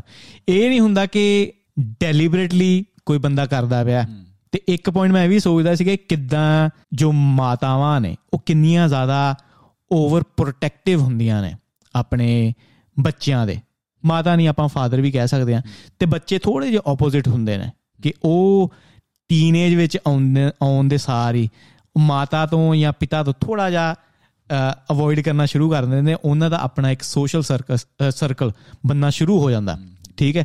ਤੇ ਇਹ ਸਾਰਾ ਸਰਕਲ ਇਦਾਂ ਹੀ ਜ਼ਿਆਦਾ ਰਹਿੰਦਾ ਜਿੱਥੇ ਘਰ ਦੇ ਬਹੁਤ ਤੁਹਾਨੂੰ ਜ਼ਿਆਦਾ ਪ੍ਰੋਟੈਕਟ ਕਰਨ ਦੀ ਕੋਸ਼ਿਸ਼ ਕਰਦੇ, ਖਾਸ ਕਰ ਇੰਡੀਅਨ ਇੰਡੀਅਨ ਕਹਿੰਦੇ ਭਾਵੇਂ ਤੂੰ 30 ਸਾਲਾਂ ਦਾ 40 ਸਾਲਾਂ ਦਾ, ਤੈਨੂੰ ਘਰੋਂ ਨਹੀਂ ਨਿਕਲਣ ਦੇਣਾ ਸੀ ਤੇਰਾ ਆਪਣਾ ਘਰ ਨਹੀਂ ਹੋਣਾ ਚਾਹੀਦਾ। ਤੇ ਇੱਥੇ ਉਲਟਾ ਯੂ نو ਤੇ ਆਈ ਥਿੰਕ ਜੋ ਪੇਰੈਂਟਸ ਨੇ ਜਾਂ ਸੌਰੀ ਜੋ ਬੱਚੇ ਨੇ they are suppose to go ਅਵੇ ਫਰਮ ਯੂ ਠੀਕ ਹੈ, ਹੁਣ ਜਿੰਨੀ ਆਪਣੀ ਪੋਪੂਲੇਸ਼ਨ ਹੋ ਗਈ ਹੈ 8 ਬਿਲੀਅਨ ਠੀਕ ਹੈ, ਜੇ ਸੋਚ ਸਾਰੇ ਘਰ ਦੇ ਇੰਡੀਅਨ ਹੀ ਹੁੰਦੇ, ਸਾਰੇ ਘਰ ਦੇ ਕਹਿੰਦੇ ਕਿ ਤੈਨੂੰ ਕਿਤੇ ਨਹੀਂ ਜਾਣ ਦੇਣਾ, ਤੂੰ ਇੱਥੇ ਹੀ ਰਹਿਣਾ। ਠੀਕ ਹੈ, ਤੇ ਉਹ ਪਿੰਡ ਦੀ ਆਬਾਦੀ, ਫਿਰ ਉਹ ਥੋੜਾ ਦੋ ਤਿੰਨ ਪਿੰਡ ਹੋਰ ਬਣ ਜਾਂਦੇ ਤੇ ਥੋੜਾ ਸ਼ਹਿਰ, ਮਤਲਬ ਉਹ ਆਬਾਦੀ ਸਾਰੀ ਇੱਕ ਹੀ ਜਗ੍ਹਾ ਹੋਣੀ ਸੀ। ਕਿਉਂਕਿ ਬੱਚਿਆਂ ਦੇ ਵਿੱਚ ਇਹ ਹੁੰਦਾ ਕਿ ਯਾਰ, ਮੈਂ ਹੁਣ ਘਰ ਛੱਡ ਕੇ ਚੱਲ ਜਾਣਾ ਯੂ نو ਮੈਂ ਆਪਣੇ ਘਰਦਿਆਂ ਨਾਲ ਇੰਨਾ ਜ਼ਿਆਦਾ ਅਟੈਚ ਨਹੀਂ ਰਹਿ ਸਕਦਾ। ਆਈ ਥਿੰਕ ਹਰੇਕ ਬੱਚੇ ਦੇ ਅੰਦਰ ਇਹ ਹੈ ਕਿ ਮੈਂ ਆਪਣੇ ਘਰਦਿਆਂ ਨਾਲ ਇੰਨਾ ਜ਼ਿਆਦਾ ਅਟੈਚ ਨਹੀਂ ਰਹਿ ਸਕਦਾ। ਉਹ ਵੀ ਕਰਦੇ ਨੇ ਕਿ ਯੂ نو ਹੁਣ I have to go out ਠੀਕ ਹੈ? ਤੇ ਸ਼ਾਇਦ ਕਿਤੇ ਨਾ ਕਿਤੇ ਬੱਚਿਆਂ ਦੇ ਦਿਮਾਗ 'ਚ ਇਹ ਵੀ ਪ੍ਰੋਗਰਾਮਿੰਗ ਹੈ ਕਿ ਉਹ ਆਪਣੇ ਘਰਦਿਆਂ ਨੂੰ ਥੋੜਾ ਜਿਹਾ ਭੁੱਲ ਜਾਣ ਇੰਨਾ ਜ਼ਿਆਦਾ ਅਟੈਂਸ਼ਨ ਘਰਦਿਆਂ ਤੇ ਨਾ ਦੇਣ। ਇਹਨੂੰ ਆਪਣੇ ਇੰਡੀਅਨ ਕਲਚਰ ਦੇ ਵਿੱਚ ਇੱਕ ਮਾੜੀ ਗੱਲ ਕਹਿ ਸਕਦੇ ਆ ਕਿ ਸ਼ਾਇਦ ਬੱਚੇ ਨੂੰ ਆਪਣੇ ਪੇਰੈਂਟਸ ਵੱਲ ਧਿਆਨ ਨਹੀਂ। ਬਟ ਆਈ ਥਿੰਕ ਬੱਚੇ are suppose to do this ਅਗਰ ਉਹ ਇੰਨਾ ਆਪਣੇ ਦਿਮਾਗ ਦੇ ਵਿੱਚ ਘਰਦਿਆਂ ਦੀ ਕੇਅਰ ਕਰਦੇ, ਤੇ ਸ਼ਾਇਦ ਜੇ ਆਪਾਂ ਪੁਰਾਣੇ ਟਾਈਮ ਤੋਂ ਦੇਖੀਏ, ਆਪਣੇ ਕੇਵਮੈਨ ਤੋਂ ਦੇਖੀਏ, ਸ਼ਾਇਦ ਆਪਣੇ ਇੰਨਾ, ਆਪਾਂ ਇੰਨਾ ਜ਼ਿਆਦਾ ਸਪਰੈਡ ਨਹੀਂ ਸੀ ਹੋ ਸਕਦੇ ਪੂਰੀ ਦੁਨੀਆ ਦੇ ਵਿੱਚ। ਠੀਕ ਹੈ? ਅਫਰੀਕਾ ਦੇ ਵਿੱਚ ਕਿਸੇ ਨੇ ਸੋਚਿਆ ਪਹਿਲਾਂ ਸਭ ਤੋਂ ਹਰੇਕ ਬੰਦਾ ਅਫਰੀਕਾ 'ਚ ਆਉਂਦਾ ਆਪਣੇ ਸਾਰੀਆਂ ਜਿਹੜੀਆਂ ਪੁਸ਼ਤਾਂ ਨੇ ਅਫਰੀਕਾ ਤੋਂ ਸ਼ੁਰੂ ਹੋਈਆਂ ਫਿਰ ਯੂਰਪ ਵੱਲ ਗਏ ਫਿਰ ਏਸ਼ੀਆ ਵੱਲ ਗਏ ਜਿੱਧਰ ਵੀ ਗਏ। ਸੋਚੋ ਅਫਰੀਕਾ ਦੇ ਉਹ ਬੱਚੇ ਨੇ ਸੋਚਿਆ ਹੁੰਦਾ you know I have to look after my parents ਆਪਾਂ ਸਾਰੇ ਅਫਰੀਕਾ 'ਚ ਰਹਿ ਜਾਣਾ ਸੀ। ਠੀਕ ਹੈ ਉੱਥੋਂ ਨਹੀਂ ਸੀ ਵਧਣਾ। ਮੈਂ ਯਾਰ ਪਹਿਲੇ ਪੁਰਾਣੇ ਟਾਈਮ 'ਚ ਹੁਣ ਟਾਈਮ 'ਚ ਬਹੁਤ ਜ਼ਿਆਦਾ ਫ਼ਰਕ ਆ। ਹੂੰ। ਠੀਕ ਆ? ਐਫ ਜਿਹੜੇ ਅਫਰੀਕਾ ਵਾਲੀ ਗੱਲ ਆ ਨਾ ਮਾਈਟ ਵੀ ਯਾਰ ਉਹ ਕਿਤੇ ਗਵਾਚ ਗਿਆ ਹੋਵੇ। ਹੂੰ। ਹਨਾ? ਨੈਵੀਗੇਸ਼ਨ ਤਾਂ ਹੈ ਨਹੀਂ ਸੀ। ਹਨਾ? ਮਾਈਟ ਵੀ ਉਹ ਕਿਤੇ ਬਾਹਰ ਆਪਣਾ ਹਨਾ ਸ਼ਿਕਾਰ ਕਰਨ ਗਿਆ ਹੋਵੇ। ਠੀਕ ਹੈ ਬੋਰਡ ਨਾ ਬਹਿ ਗਿਆ ਹੋਵੇ। ਜਾਂ ਜਿੱਦਾਂ ਵੀ। ਯਾ ਯਾ ਮੱਛੀ ਫੜਨ ਗਿਆ ਸਲਿੱਪ ਹੋ ਗਿਆ ਹੋਵੇ ਕੀ ਪਤਾ। ਹਨਾ? ਯਾ ਯਾ। ਕਿਤੇ ਹੋਰ ਪਹੁੰਚ ਗਿਆ ਨਾ ਨਿਊਜ਼ੀਲੈਂਡ ਪਹੁੰਚ ਗਿਆ ਜਾਂ ਆਸਟ੍ਰੇਲੀਆ ਪਹੁੰਚ ਗਿਆ ਇੰਡੀਆ ਦਾ। ਤੇ ਯਾਰ ਇੱਥੇ ਇੰਡੀਆ ਦਾ ਜੋ ਮਾਹੌਲ ਆ ਨਾ ਯਾਰ ਮੈਨੂੰ ਲੱਗਦਾ ਜੋ ਜੋ ਵੀ ਠੀਕ ਆ ਯਾਰ ਕਲਚਰ ਬਟ ਮੈਂ ਇੱਥੇ ਕਹਿੰਦਾ ਨਾ ਜੇ ਪੇਰੈਂਟਸ ਬੱਚੇ ਇਕੱਠੇ ਨਹੀਂ ਰਹਿ ਰਹੇ ਨਾ bro it's a very big loss for I think for parents hmm reason ਯਾਰ ਇੱਥੇ ਦੇਖਣਾ ਆਪਣੇ ਇੰਡੀਆ 'ਚ ਡੈਫੀਨਿਟਲੀ ਇੰਡੀਆ 'ਚ ਵੀ ਉਹ ਚੀਜ਼ਾਂ ਹੋਣੀ ਚਾਹੀਦੀਆਂ ਜਿੱਦਾਂ ਰਿਟਾਇਰਮੈਂਟ ਵਿਲੇਜ ਯਾ ਯਾ ਠੀਕ ਹੈ ਨਾ ਨਿਊਜ਼ੀਲੈਂਡ 'ਚ ਇੱਥੇ ਮਾਈਟ ਵੀ ਤੂੰ ਕੋਈ ਵੀ ਛੋਟਾ ਏਰੀਆ ਹਨਾ ਤੂੰ ਜੇ ਜਾਊਂਗਾ ਤਾਂ ਉੱਥੇ ਦੋ ਤਿੰਨ ਤੈਨੂੰ ਰਿਟਾਇਰਮੈਂਟ ਵਿਲੇਜ ਮਿਲੂਗੇ ਜਿੱਦਾਂ ਕਿ ਇੱਥੇ ਆਪਣੇ ਨਾਲ ਹੀ ਰੋਡ ਤੇ ਹੈ ਨਾ ਇੱਕ ਉਹਦਾ ਰੀਜ਼ਨ ਕੀ ਹੈ ਯਾਰ ਕਿਉਂਕਿ ਠੀਕ ਆ ਬੱਚੇ ਹੁਣ ਹੈ ਹੀ ਨਹੀਂ ਕੋਈ ਲੁੱਕ ਆਫਟਰ ਕਰਨ ਲਈ ਉਹਨਾਂ ਲਈ ਠੀਕ ਹੈ ਨਾ ਪੇਰੈਂਟਸ ਆ ਪੇਰੈਂਟਸ ਗੋਰੇ ਆ ਬਟ ਉਹਨਾਂ ਨੇ ਉਹ ਮਿਸਟੇਕ ਖੁਦ ਕੀਤੀ ਹੋਈ ਆ। ਉਹ ਮੈਨੂੰ ਲੱਗਦਾ ਬੱਚਿਆਂ ਨੂੰ ਕੀ ਕਹੂਗੇ ਉਹ? ਹੂੰ। ਹਨਾ? ਬਟ ਜਦੋਂ ਉਹ ਬੁੜੇ ਹੁੰਦੇ ਆ ਯਾਰ ਹੁਣ ਜਿੱਦਾਂ ਮੈਂ ਪਹਿਲਾਂ ਗੈਸ ਸਟੇਸ਼ਨ ਤੇ ਕੰਮ ਕਰਦਾ ਸੀ ਇੱਕ 올ਡ ਲੇਡੀ ਜਾਂ 올ਡ ਹਨਾ ਬੰਦਾ ਹੁੰਦਾ ਤੇ ਉਹ ਤੇਲ ਨਹੀਂ ਫਿਲ ਕਰ ਸਕਦਾ। ਗੱਡੀ 'ਚ। ਉਹ ਦੇਖਦਾ ਪਿਆ ਆ ਕਿ ਹਾਂ ਮੇਰੀ ਕੋਈ ਗੱਡੀ ਤੇ ਲਾਊਗਾ। ਠੀਕ ਹੈ ਨਾ? ਫੋਰ ਐਗਜ਼ਾਮਪਲ ਕੋਵਿਡ ਦੇ ਦੌਰਾਨ ਕੋਈ ਬੰਦਾ ਅਲਾਉ ਨਹੀਂ ਹੈਗਾ ਕਿ ਨਾ ਲਾਈਕ ਕੰਟੈਕਟ ਕਰੇ ਨਾ ਕਿਸੇ ਦੇ ਬੰਦੇ। ਤੂੰ ਉਹ ਸੋਚ ਉਸ ਬੰਦੇ ਨੂੰ ਫੀਲ ਨਾ ਹੁੰਦਾ ਹੋਊਗਾ ਯਾਰ ਕਿ ਮੇਰੇ ਨਾਲ ਕੋਈ ਲੁੱਕ ਆਫਟਰ ਕਰਨ ਲਈ ਕੋਈ ਹੋਵੇ। ਹੂੰ। ਠੀਕ ਆ? ਤੇ ਮੈਂ ਇੱਕ ਇੱਕ ਹੋਰ ਐਗਜ਼ਾਮਪਲ ਦਿੰਨਾ ਯਾਰ। ਮੈਂ ਪਹਿਲਾਂ ਇੱਕ ਜੌਬ ਤੇ ਕੰਮ ਕਰਦਾ ਸੀ ਤੇ ਉੱਥੇ ਨਾ ਸੀ ਮੁੰਡਾ ਉਹ ਇੰਗਲੈਂਡ ਤੋਂ ਸੀ। ਠੀਕ ਆ? ਆਈ ਥਿੰਕ ਨਿਊਜ਼ੀਲੈਂਡ ਚ ਉਹ ਲਾਸਟ 5 ਸਾਲਾਂ ਤੋਂ ਰਹਿ ਰਿਹਾ ਸੀ। He was on a work visa ਹੈ ਹਨਾ? ਤੇ ਉਹ ਮੈਨੂੰ ਕਹਿ ਰਿਹਾ ਸੀ ਕਹਿੰਦਾ ਮੈਂ ਆਪਣੇ ਪੇਰੈਂਟਸ ਨੂੰ 12 ਸਾਲ ਹੋ ਗਏ ਮਿਲੇ ਨੂੰ 12 ਸਾਲ। ਹੂੰ। ਤੇ ਮੈਂ ਕਿਹਾ ਮੈਂ ਕਿ ਤੇਰਾ ਦਿਲ ਨਹੀਂ ਕਰਦਾ ਲਾਈਕ ਜਾ ਕੇ ਮਿਲਣ ਨੂੰ। ਕਹਿੰਦਾ ਨਾ। ਕਹਿੰਦਾ ਠੀਕ ਆ ਆਪਣੀ ਲਾਈਫ 'ਚ ਵਧੀਆ ਹਨਾ? ਤੇ ਫਿਰ ਮੈਂ ਇਹ ਸੋਚਦਾ ਆਈ ਥਿੰਕ ਉਹ ਹੁਣ ਜਦੋਂ ਸੀ ਉਹ ਆਈ ਥਿੰਕ 40 45 ਸਾਲ ਦਾ ਹੋਊਗਾ ਉਹ ਮੈਂ ਇਹ ਸੋਚਦਾ ਸੀ ਜਦੋਂ 60 65 ਸਾਲ ਦਾ ਉਹ ਹੋ ਜਾਊਗਾ ਫੇਰ ਉਹ ਕੀ ਕਰੂਗਾ? ਉਹ ਤੋਂ ਇੰਨੀ ਮਨੀ ਹੋਊਗੀ ਕਿ ਉਹ ਰਿਟਾਇਰਮੈਂਟ ਵਿਲੇਜ ਚ ਚਲ ਜਾਊਗਾ ਗਰੀਬ ਬੰਦਾ ਇੱਥੇ ਵੀ ਬਾਹਰਲੀ ਕੰਟਰੀ ਚ ਮਿਡਲ ਕਲਾਸ ਬੰਦਾ ਵੀ ਰਿਟਾਇਰਮੈਂਟ ਵਿਲੇਜ ਅਫੋਰਡ ਨਹੀਂ ਕਰ ਸਕਦਾ। ਹੂੰ। ਠੀਕ ਆ? ਜੇ ਆਪਾਂ ਇਹ ਕਹਿੰਦੇ ਆ ਆਪਾਂ ਅੱਜ ਆਪਣੇ ਪੇਰੈਂਟਸ ਤੋਂ ਦੂਰ ਹੋ ਜਾਵਾਂਗੇ ਇੱਥੇ। ਫੋਰ ਐਗਜ਼ਾਮਪਲ ਜੇ ਆਪਾਂ ਇੱਥੇ ਹੁਣ ਇੱਕ ਤਰ੍ਹਾਂ ਆਪਾਂ ਜੇ ਇੱਥੇ ਬੌਰਨ ਹੁੰਦੇ ਠੀਕ ਆ? ਆਪਾਂ ਸ਼ਾਇਦ ਆਪਾਂ ਆਈਐਨਜੀਸ ਬੈਕਗ੍ਰਾਉਂਡ ਦਾ ਆਪਾਂ ਦੋਵੇਂ ਸਾਈਡਾਂ ਦੇਖ ਸਕਦੇ ਆ। ਹੂੰ। ਹਨਾ? ਤੇ ਗੋਰੇ ਇਹ ਚੀਜ਼ ਉਦੋਂ ਦੇਖਦੇ ਜਦੋਂ ਉਹ ਆਪ ਬੁੜੇ ਹੋ ਜਾਂਦੇ ਆ। ਬਟ ਸਾਰਾ ਸਰਕਲ ਇਦਾਂ ਹੀ ਨਹੀਂ ਚੱਲਦਾ ਕਿ ਤੁਹਾਡਾ ਧਿਆਨ ਸਿਰਫ ਤੁਹਾਡੇ ਬੱਚਿਆਂ ਵੱਲ ਹੋਵੇ। ਹੁਣ ਮੈਨੂੰ ਯਾਦ ਹੈ ਇਨਸੀਡੈਂਟ ਪਿਛਲੇ ਸਾਲ ਦੀ ਗੱਲ ਹੈ ਕਿ ਮੇਰੀ ਸਿਸਟਰ ਨੇ ਆਈ ਥਿੰਕ ਇੱਕ ਜਾਂ ਦੋ ਯੂਜੂਲੀ ਮੇਰੀ ਮਮ ਤੇ ਮੇਰੀ ਸਿਸਟਰ ਰੋਜ਼ ਗੱਲ ਕਰਦੇ ਨੇ ਫੋਨ ਤੇ ਜਦੋਂ ਮੰਮੀ ਮੇਰੀ ਇੰਡੀਆ ਹੁੰਦੀ ਹੈ ਤੇ ਸਿਸਟਰ ਆਸਟ੍ਰੇਲੀਆ। ਤੇ ਉਹਨਾਂ ਰੋਜ਼ ਗੱਲ ਕਰਨੀ। ਤੇ ਇੱਕ ਦਿਨ ਮਿਸ ਕਰਤਾ ਆਈ ਥਿੰਕ ਦੀਦੀ ਨੇ ਫੋਨ ਕਰਨਾ ਘਰੇ। ਤੇ ਮੰਮੀ ਗੁੱਸੇ ਹੋ ਗਈ ਨਾ ਕਿ you are supposed to call me ਤੂੰ ਮੈਨੂੰ ਕਾਲ ਨਹੀਂ ਕੀਤੀ। ਤੇ ਮੰਮੀ ਥੋੜੀ ਇਮੋਸ਼ਨਲ ਵੀ ਹੋ ਗਈ। ਐਂਡ ਮੇਰੀ ਸਿਸਟਰ ਨੇ ਕਿਹਾ ਕਿ, ਮੰਮੀ ਦੇਖੋ, ਤੁਸੀਂ ਪਤਾ ਨਹੀਂ ਉੱਥੇ ਸਹੀ ਕੌਣ ਸੀ ਜਾਂ ਗਲਤ ਕੌਣ ਸੀ। ਰੀਜ਼ਨ ਮੇਰੀ ਮਮ ਕਦੀ ਕਦੀ ਇਸ ਲਈ ਵੀ ਇਮੋਸ਼ਨਲ ਹੋ ਜਾਂਦੀ ਕਿ ਦੋਵੇਂ ਬੱਚੇ ਬਾਹਰ ਨੇ। ਘਰੇ ਅਸੀਂ ਫੀਲ ਥੋੜਾ ਬੈਡ ਕਰਦੇ ਹਾਂ ਕਿ ਘਰੇ ਸਿਰਫ ਪਾਪਾ ਹੁੰਦੇ ਨੇ ਤੇ ਮੰਮੀ ਹੁੰਦੀ ਹੈ। ਤੇ ਕਦੀ ਕਦੀ ਮੰਮੀ ਲੋਨਲੀ ਫੀਲ ਕਰਦੀ ਹੈ। ਤੇ ਮੰਮੀ ਗਰੋ ਅਪ ਹੋਈ ਹੈ ਕਿ ਮੇਰੇ ਕਾਫੀ ਮਾਮੇ ਨੇ ਆਲਮੋਸਟ ਸਾਰੇ ਭੈਣ ਭਰਾ 10 11 ਜਾਣੇ ਨੇ। ਠੀਕ ਹੈ ਮਮ ਸਾਈਡ ਤੇ ਮੰਮੀ ਉਦਾਂ ਦੇ ਘਰ ਦੇ ਵਿੱਚ ਪਲੀ ਹੈ। ਤੇ ਹੁਣ ਜਿੱਦਾਂ ਕੱਲੇ ਕੱਲੇ ਫੀਲ ਕਰਨਾ ਤੇ ਕਦੀ ਕਦੀ ਮੰਮੀ ਨੇ ਇਮੋਸ਼ਨਲ ਹੋ ਜਾਣਾ ਕਿ ਦੋਵੇਂ ਬੱਚੇ ਬਾਹਰ ਨੇ। ਤੇ ਸਿਸਟਰ ਨੇ ਕਿਹਾ ਕਿ ਮੰਮੀ ਦੇਖੋ ਕਿ ਤੁਸੀਂ ਪਹਿਲੋਂ ਬੱਚਿਆਂ ਦਾ ਖਿਆਲ ਰੱਖਿਆ ਤੇ ਹੁਣ ਮੇਰੇ ਵੀ ਅੱਗੇ ਬੱਚੇ ਨੇ। ਕਦੀ ਕਦੀ ਜ਼ਿਆਦਾਤਰ ਅਟੈਂਸ਼ਨ ਉਹਨਾਂ ਦੇ ਹੁੰਦੀ ਹੈ। ਤੇ ਮੈਂ ਕਾਲ ਨਹੀਂ ਕਰ ਪਾਉਂਦੀ ਇਟਸ ਨਾਟ ਕਿ ਮੇਰਾ ਕੋਈ ਬੁਰਾ ਖਿਆਲ ਹੈ ਤੁਹਾਡੇ ਪ੍ਰਤੀ ਜਾਂ ਮੈਂ ਕੇਅਰ ਤੁਹਾਡੀ ਨਹੀਂ ਕਰਦੀ ਹੁਣ ਬਟ ਡੋਨਟ ਯੂ ਥਿੰਕ ਕਿ ਕਿਸੇ ਦੇ ਵੀ ਜਦੋਂ ਬੱਚੇ ਹੋਣ ਉਹਨਾਂ ਦਾ ਧਿਆਨ ਅੱਗੇ ਨੂੰ ਹੋਣਾ ਚਾਹੀਦਾ ਜਾਂ ਜ਼ਿਆਦਾ ਧਿਆਨ ਪਿੱਛੇ ਨੂੰ ਹੋਣਾ ਚਾਹੀਦਾ ਜਾਂ ਕਿਸੇ ਨਾ ਕਿਸੇ ਤਰ੍ਹਾਂ ਬੈਲੈਂਸਡ ਹੋਣਾ ਚਾਹੀਦਾ ਬੈਲੈਂਸ ਹੋਣਾ ਚਾਹੀਦਾ। ਬਟ ਉਹ ਇਦਾਂ ਨਹੀਂ ਲੱਗਦਾ ਕਿ ਜੋ ਇੰਡੀਅਨ ਸੋਸਾਇਟੀ ਜਾਂ ਆਪਣੇ ਇੰਡੀਆ ਦੇ ਘਰ ਨੇ ਪੰਜਾਬੀ ਘਰ ਨੇ ਉੱਥੇ ਤੁਹਾਡੇ ਕੋਲ ਬਹੁਤ ਜ਼ਿਆਦਾ ਹੈਲਪ ਅਵੇਲੇਬਲ ਹੈ। ਤੁਹਾਡੇ ਬੱਚੇ ਹੁੰਦੇ ਨੇ। ਠੀਕ ਹੈ। ਤਾਇਆ ਵੀ ਉਸੇ ਘਰ 'ਚ ਰਹਿੰਦਾ ਚਾਚਾ ਵੀ ਉਸੇ ਘਰ 'ਚ ਰਹਿੰਦਾ ਜ਼ਿਆਦਾਤਰ। ਚਲੋ ਹੁਣ ਥੋੜਾ ਚੇਂਜ ਹੋ ਗਿਆ ਬਟ ਮੈਂ ਆਪਣੇ ਟ੍ਰੈਡੀਸ਼ਨਲ ਜੋ ਕਲਚਰ ਹੈ ਉਹਦੀ ਗੱਲ ਤੇ ਰਹਿੰਦਾ ਤੁਹਾਡੇ ਦਾਦਾ ਦਾਦੀ ਵੀ ਉੱਥੇ ਰਹਿੰਦੇ ਨੇ। ਤੇ ਕੋਈ ਨਾ ਕੋਈ ਅਗਰ ਤੁਸੀਂ ਬੱਚੇ ਤੇ ਫੋਕਸ ਨਹੀਂ ਕਰਦੇ ਪਏ ਸੋਚੋ ਮੇਰਾ ਬੱਚਾ ਹੈ ਤੇ ਮੈਂ ਇੰਡੀਆ ਦੇ ਵਿੱਚ ਆ ਜਾਂ ਪੰਜਾਬ ਦੇ ਵਿੱਚ ਆ ਮੇਰੇ ਆਸ-ਪਾਸੇ ਬਹੁਤ ਜ਼ਿਆਦਾ ਲੋਕ ਨੇ। ਜੋ ਮੇਰੇ ਬੱਚਿਆਂ ਦਾ ਖਿਆਲ ਰੱਖਣਗੇ। ਹੁਣ ਮੇਰੀ ਸਿਸਟਰ ਦੀ ਦੂਜੀ ਕੁੜੀ ਹੋਈ ਤੇ ਮੇਰੇ ਮਮ ਹੁਰੀ ਉੱਥੇ ਗਏ ਹੋਏ ਨੇ। ਸਿਸਟਰ ਨੇ ਆਪਣਾ ਕੰਮ ਕੰਟੀਨਿਊ ਕੀਤਾ ਮੇਰਾ ਜੀਜਾ ਆਪਣਾ ਕੰਮ ਕੰਟੀਨਿਊ ਕਰਦਾ ਤੇ ਮੇਰੇ ਮਮ ਡੈਡ ਬੱਚਿਆਂ ਦਾ ਖਿਆਲ ਰੱਖ ਲੈਂਦੇ ਨੇ। ਉਹ ਉਹ ਸੋਸਾਇਟੀ ਦੇ ਵਿੱਚ ਠੀਕ ਹੈ। ਠੀਕ ਹੈ ਤੁਸੀਂ ਬੈਲੈਂਸਡ ਇੱਕ ਆਪਣਾ ਅਟੈਂਸ਼ਨ ਸਪਰੈਡ ਕਰ ਸਕਦੇ ਹੋ ਕਿ ਮੇਰੇ ਪੇਰੈਂਟਸ ਵੱਲ ਵੀ ਥੋੜਾ ਧਿਆਨ ਰਵੇ ਮੇਰਾ ਬੱਚਿਆਂ ਵੱਲ ਵੀ ਕਿਉਂਕਿ ਉਹ ਸਾਰੇ ਇੱਕ ਦੂਜੇ ਵੱਲ ਦੇਖਦੇ ਪਏ ਨੇ। ਬਟ ਇੱਥੇ ਇਦਾਂ ਹੈ ਕਿ ਜਿੱਦਾਂ ਕਿ ਜੋ ਆਪਣਾ ਕਲਚਰ ਸ਼ੁਰੂ ਹੋ ਚੁੱਕਿਆ ਹੁਣ ਪੰਜਾਬੀ ਵੀ ਇੱਥੇ ਆ ਕੇ ਇਦਾਂ ਹੀ ਕਰਦੇ ਨੇ ਕਿ ਆਪਣੇ ਪੇਰੈਂਟਸ ਆਪਣੇ ਨਾਲ ਨਹੀਂ ਆਏ। ਠੀਕ ਹੈ ਆਪਾਂ ਇਕੱਲੇ ਹੀ ਆਏ ਆ ਠੀਕ ਹੈ ਤੇ ਗੋਰਿਆਂ ਦੇ ਨਾਲ ਰਹਿ ਰਹਿ ਕੇ ਇੱਥੋਂ ਦੇ ਕਲਚਰ ਦੇ ਨਾਲ ਰਹਿ ਰਹਿ ਕੇ ਆਪਾਂ ਵੀ ਕਿਤੇ ਨਾ ਕਿਤੇ ਉਦਾਂ ਦੇ ਹੁੰਦੇ ਪਏ ਆ। ਆਪਣੇ ਵੀ ਬੱਚੇ ਹੋਣਗੇ। ਸ਼ਾਇਦ ਮੈਂ ਤੇ ਆਪਣੇ ਬੱਚਿਆਂ ਨੂੰ ਕਹਾਂਗਾ ਕਿ 18 ਸਾਲ ਤੁਸੀਂ ਹੋ ਗਏ ਆ। ਠੀਕ ਹੈ ਪੈਸੇ ਚਾਹੀਦੇ ਆਪਣੇ ਪਾਕਟ ਮਨੀ ਲਓ। ਆਪਣੀ ਜੌਬ ਕਰੋ। ਡਸਨਟ ਮੈਟਰ ਕਿ ਮੇਰੀ ਪੋਜੀਸ਼ਨ ਕਿੰਨੀ ਤਗੜੀ ਕਿਤੇ ਵੀ। ਮੈਂ ਮੈਨੇਜਰ ਹਾਂ ਜਾਂ ਡਾਇਰੈਕਟਰ ਹਾਂ ਜਾਂ ਮੇਰਾ ਕੁਝ ਆਪਣਾ ਕੰਮ ਹੈ ਡਸਨਟ ਮੈਟਰ ਠੀਕ ਹੈ? ਤੁਹਾਨੂੰ ਪੈਸੇ ਚਾਹੀਦੇ ਆਪਣੇ ਕਰੋ 18 ਸਾਲ ਆਪਣਾ ਘਰ ਲੱਭੋ ਤਾਂ ਕਿ ਤੁਸੀਂ ਆਪਣੀ ਇੰਡੀਪੈਂਡੈਂਸ ਹੋਣੀ ਸ਼ੁਰੂ ਹੋ ਜਾਵੇ। ਤੇ ਉੱਥੇ ਫਿਰ ਇਦਾਂ ਹੁੰਦਾ ਕਿ ਠੀਕ ਹੈ 18 ਸਾਲ ਤੱਕ ਮੈਂ ਤੈਨੂੰ ਪੂਰਾ ਧਿਆਨ ਦਿੱਤਾ ਉਸ ਤੋਂ ਬਾਅਦ ਤੂੰ ਮੇਰਾ ਖਿਆਲ ਰੱਖ ਜਾਂ ਨਾ ਰੱਖ। ਗਵਰਨਮੈਂਟ ਹੈ ਮੇਰਾ ਧਿਆਨ ਰੱਖਣ ਵਾਸਤੇ।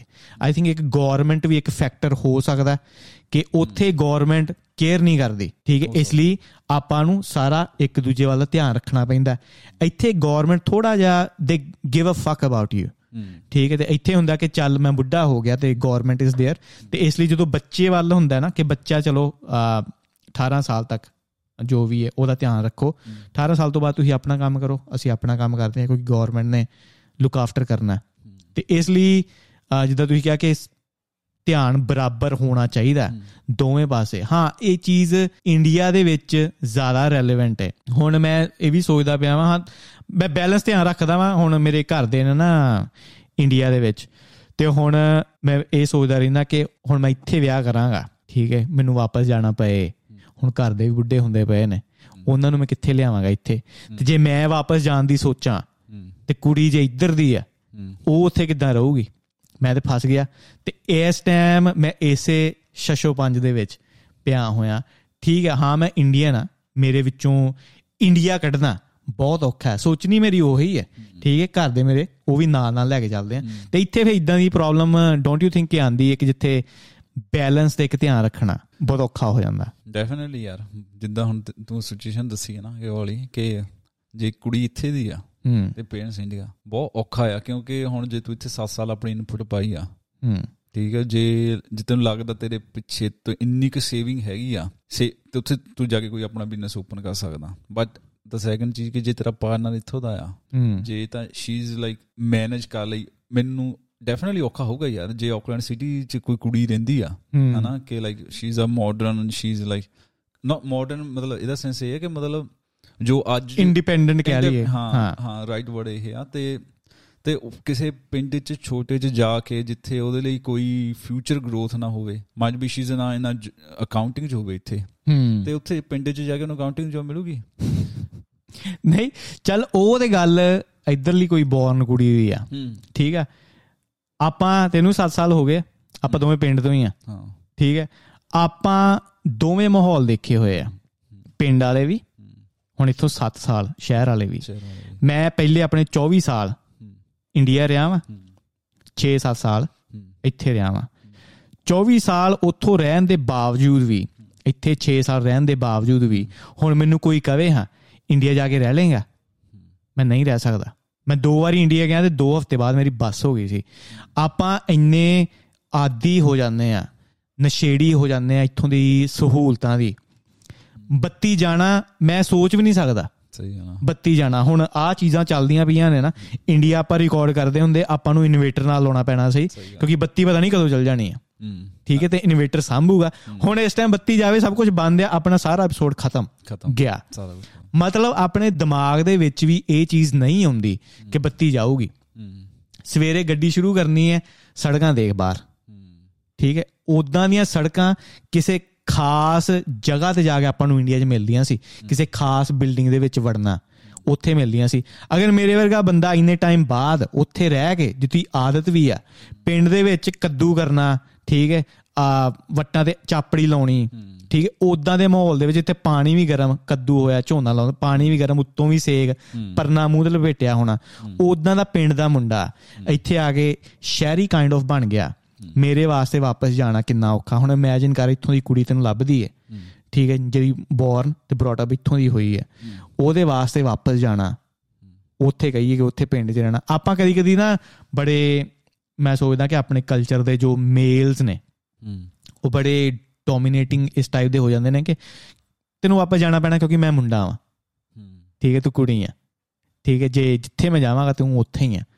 ਬਟ ਉਹ ਮੈਂ ਕਦੀ ਕਦੀ ਅਨਫੇਅਰ ਫੀਲ ਕਰਦਾ ਵਾਂ ਤੇ ਮੇਰੇ ਲਈ ਇਹੀ ਹੈ ਇਸ time you know what's next you know ਮੇਰਾ ਦਿਮਾਗ ਇਸ ਟਾਈਮ ਜੇ ਮੈਂ ਰੈਲੇਵੈਂਟ ਰਵਾਂ ਟੌਪਿਕ ਦੇ ਪੇਰੈਂਟਸ ਦੇ ਉੱਤੇ ਕਿ ਉਹਨਾਂ ਨੂੰ ਹੁਣ ਮੈਂ ਕਿੱਥਾਂ ਕਿੱਦਾਂ ਲਿਆਵਾਂ ਇੱਥੇ ਸਾਰਾ ਦਿਮਾਗ ਮੇਰੇ ਉਹਦੇ ird gird ਹੀ ਚੱਲਦਾ ਪਿਆ ਤੇ ਇਹ ਵੇ ਕਿ ਬੈਲੈਂਸਡ ਰਹਿਣਾ ਹਾਂ ਬਿਲਕੁਲ ਮੇਰਾ ਬਹੁਤ ਜ਼ਿਆਦਾ ਸੋਚਦਾ ਵਾਂ ਬੈਲੈਂਸਡ ਤੇ ਇਹ ਚੀਜ਼ ਕਦੀ ਕਦੇ ਮੈਂ ਪੇਰੈਂਟਸ ਨੂੰ ਸਮਝਾਣਾ ਬੜਾ ਔਖਾ ਹੋ ਜਾਂਦਾ ਕਿ ਪੇਰੈਂਟਸ ਸ਼ਾਇਦ ਮੰਨਦੇ ਨੇ ਜਿੱਦਾਂ ਮੇਰੀ ਮਮ ਦੀ ਮੈਂ ਗੱਲ ਕੀਤੀ ਕਿ ਬੜੀ ਇਮੋਸ਼ਨਲ ਹੈ ਮੇਰੀ ਮਮ ਤੇ ਉਹਨੇ ਕਹਣਾ ਕਿ ਤੇ 5 ਦਿਨ ਹੋ ਗਏ ਮੈਨੂੰ ਫੋਨ ਨਹੀਂ ਕੀਤਾ।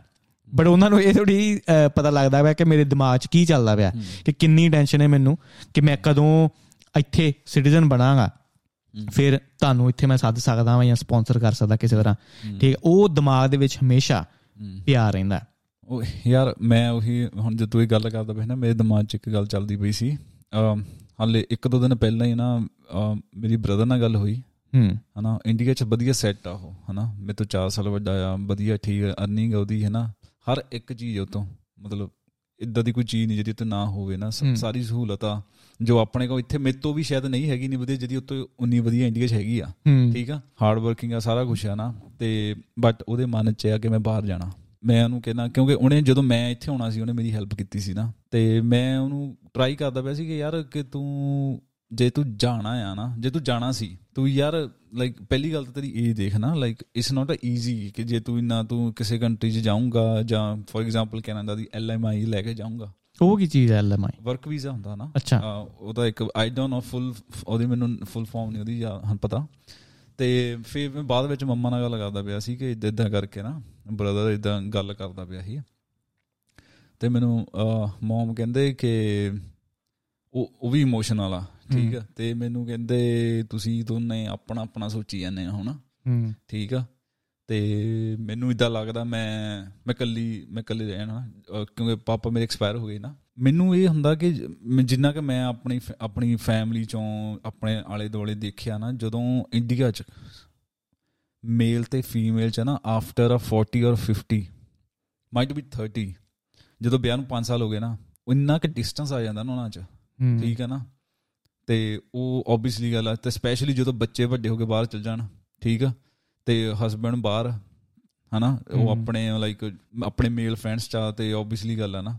ਤੇ ਹੁਣ ਜਦੋਂ ਮੇਰੀ ਫੈਮਿਲੀ ਚ ਇਹ ਆ ਸਿਚੁਏਸ਼ਨ ਕਿ ਉਹ ਬਹੁਤ ਇਮੋਸ਼ਨਲ ਆ ਤੇ ਮੈਨੂੰ ਇਹਦਾ ਲੱਗਦਾ ਜਿੱਦਾਂ ਜਿੱਦਾਂ ਮਾਪ ਜਿੱਦਾਂ ਜਿੱਦਾਂ ਕੋਈ ਵੀ ਵਾ ਮੇਲ ਆ ਜਾਂ ਫੀਮੇਲ ਆ 50 60 ਸਾਲ ਤੋਂ ਉੱਪਰ ਹੁੰਦਾ ਨਾ ਉਹ ਬੱਚੇ ਬਣ ਜਾਂਦੇ ਆ।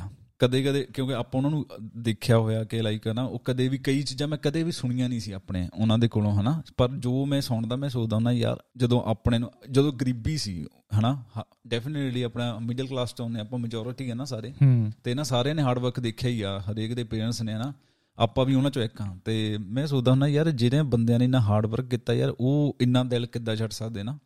ਫਿਰ ਮੈਨੂੰ ਰਿਅਲਾਈਜ਼ ਹੁੰਦਾ ਯਾਰ ਕਿ ਇਨਸਾਨ ਉਹੀ ਆ ਉਮਰ ਜਿਹੜੀ ਹੈ ਨਾ 50 60 ਸਾਲ ਤੋਂ ਬਾਅਦ ਸੋਚ ਚੇਂਜ ਹੋ ਜਾਂਦੀ ਆ। ਹੁਣ ਆਈ ਡੋਨਟ ਨੋ ਕੀ ਉਹਨਾਂ ਦਿਮਾਗ 'ਚ ਕੈਮੀਕਲ ਕੀ ਹੁੰਦਾ ਨਾ ਕਿ ਲਾਈਕ ਜਿਹੜੀ ਚੀਜ਼ ਨੂੰ ਉਹ ਪਰਵਾਹ ਨਹੀਂ ਕਰਦੇ ਸੀ ਨਾ ਤੇ ਹੁਣ ਉਹ ਚੀਜ਼ ਦੀ ਪਰਵਾਹ ਕਰਦੇ ਜਿਹੜੀ ਮਾਈਟ ਵੀ ਨਾ ਹੋਵੇ। ਹੂੰ। ਹਨਾ? ਨਹੀਂ ਇਹ ਬਹੁਤ ਮੈਂ ਆਪਣੀ ਮਮ ਦੀ ਐਗਜ਼ਾਮਪਲ ਦਵਾਂ ਕਿ ਉਹਨਾਂ ਨੇ ਖੂਹ ਤੇ ਜਾਣਾ ਧਾਰਾ ਕੱਢਣ। ਤੇ ਜਦੋਂ ਉਹ ਵਿਆਹ ਤੋਂ ਪਹਿਲਾਂ ਦੀ ਗੱਲ ਆ। ਤੇ ਨੰਗੇ ਪੈਰੀ ਜਾਣਾ। ਠੀਕ ਹੈ ਸਿਰ ਤੇ ਬਾਲਟੀ ਲੈ ਕੇ ਧਾਰਾਂ ਕੱਢਣੀਆਂ। ਤੇ ਬਹੁਤ ਮਤਲਬ ਹਾਰਡ ਵਰਕ ਕੀਤਾ। ਹੁਣ ਕਦੀ ਕਦੀ ਜਿੱਦਾਂ ਗੱਲ ਨਹੀਂ ਹੁੰਦੀ ਜਿੱਦਾਂ ਬੱਚਿਆਂ ਵਾਲੀ ਗੱਲ ਤੁਸੀਂ ਤੂੰ ਕਹੀ ਕਿ ਬੱਚੇ ਬਣ ਜਾਂਦੇ ਆ। ਹੁਣ ਮੈਂ ਕਦੀ ਕਦੀ ਮੰਮੀ ਨਾਲ ਗੱਲ ਕਰਦਾ ਨਾ ਤੇ ਮੰਮੀ ਇਦਾਂ ਗੱਲ ਕਰਦੀ ਆ ਕਿ ਗੱਲ ਕਰਦੇ ਕਰਦੇ ਇਮੋਸ਼ਨਲ ਹੋ ਜਾਣਾ ਕਿ ਵਿਆਹ ਕਦੋਂ ਕਰਾਉਣਾ? ਇੱਕ ਦਿਨ ਮੈਂ ਦੋ ਹਫ਼ਤੇ ਪਹਿਲਾਂ ਦੀ ਗੱਲ ਦੋ ਤਿੰਨ ਹਫ਼ਤੇ ਦੀ।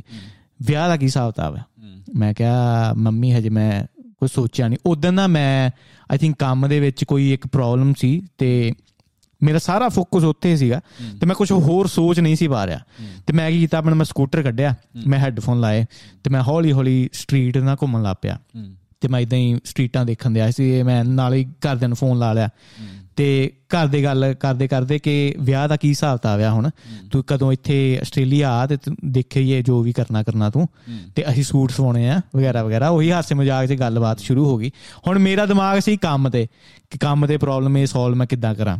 ਤੇ ਗੱਲ ਕਰਦੇ ਕਰਦੇ ਮੈਂ ਕਿਹਾ ਮਾਤੇ ਹਜੇ ਮੈਨੂੰ ਕੋਈ ਆਈਡੀਆ ਨਹੀਂ ਮੇਰੇ ਵਿਆਹ ਦਾ। ਤੇ ਹਜੇ ਮੈਂ ਸੋਚਿਆ ਵੀ ਨਹੀਂ।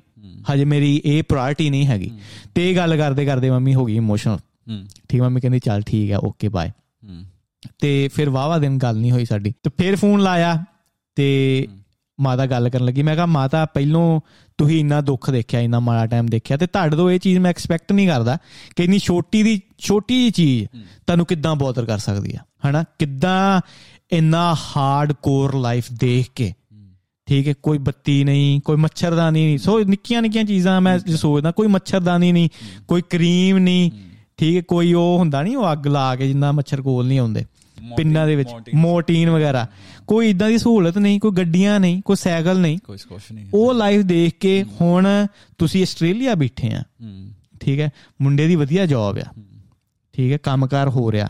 ਠੀਕ ਹੈ? ਮੁੰਡਾ ਨਸ਼ਿਆਂ ਤੋਂ ਪਰੇ ਆ। ਹੁਣ ਤੁਹਾਨੂੰ ਮੁੰਡੇ ਲਈ ਕੁੜੀ ਲੱਭਣੀ ਪਏ। ਜਾਂ ਮੁੰਡੇ ਨੇ ਕੋਈ ਕੁੜੀ ਲੱਭਣੀ ਆ। ਕਿੰਨਾ ਕੁ ਟਫ ਆ ਕਿੰਨਾ ਕੁ ਟਫ ਆ? ਕੋਈ ਟਫ ਨਹੀਂ ਆ।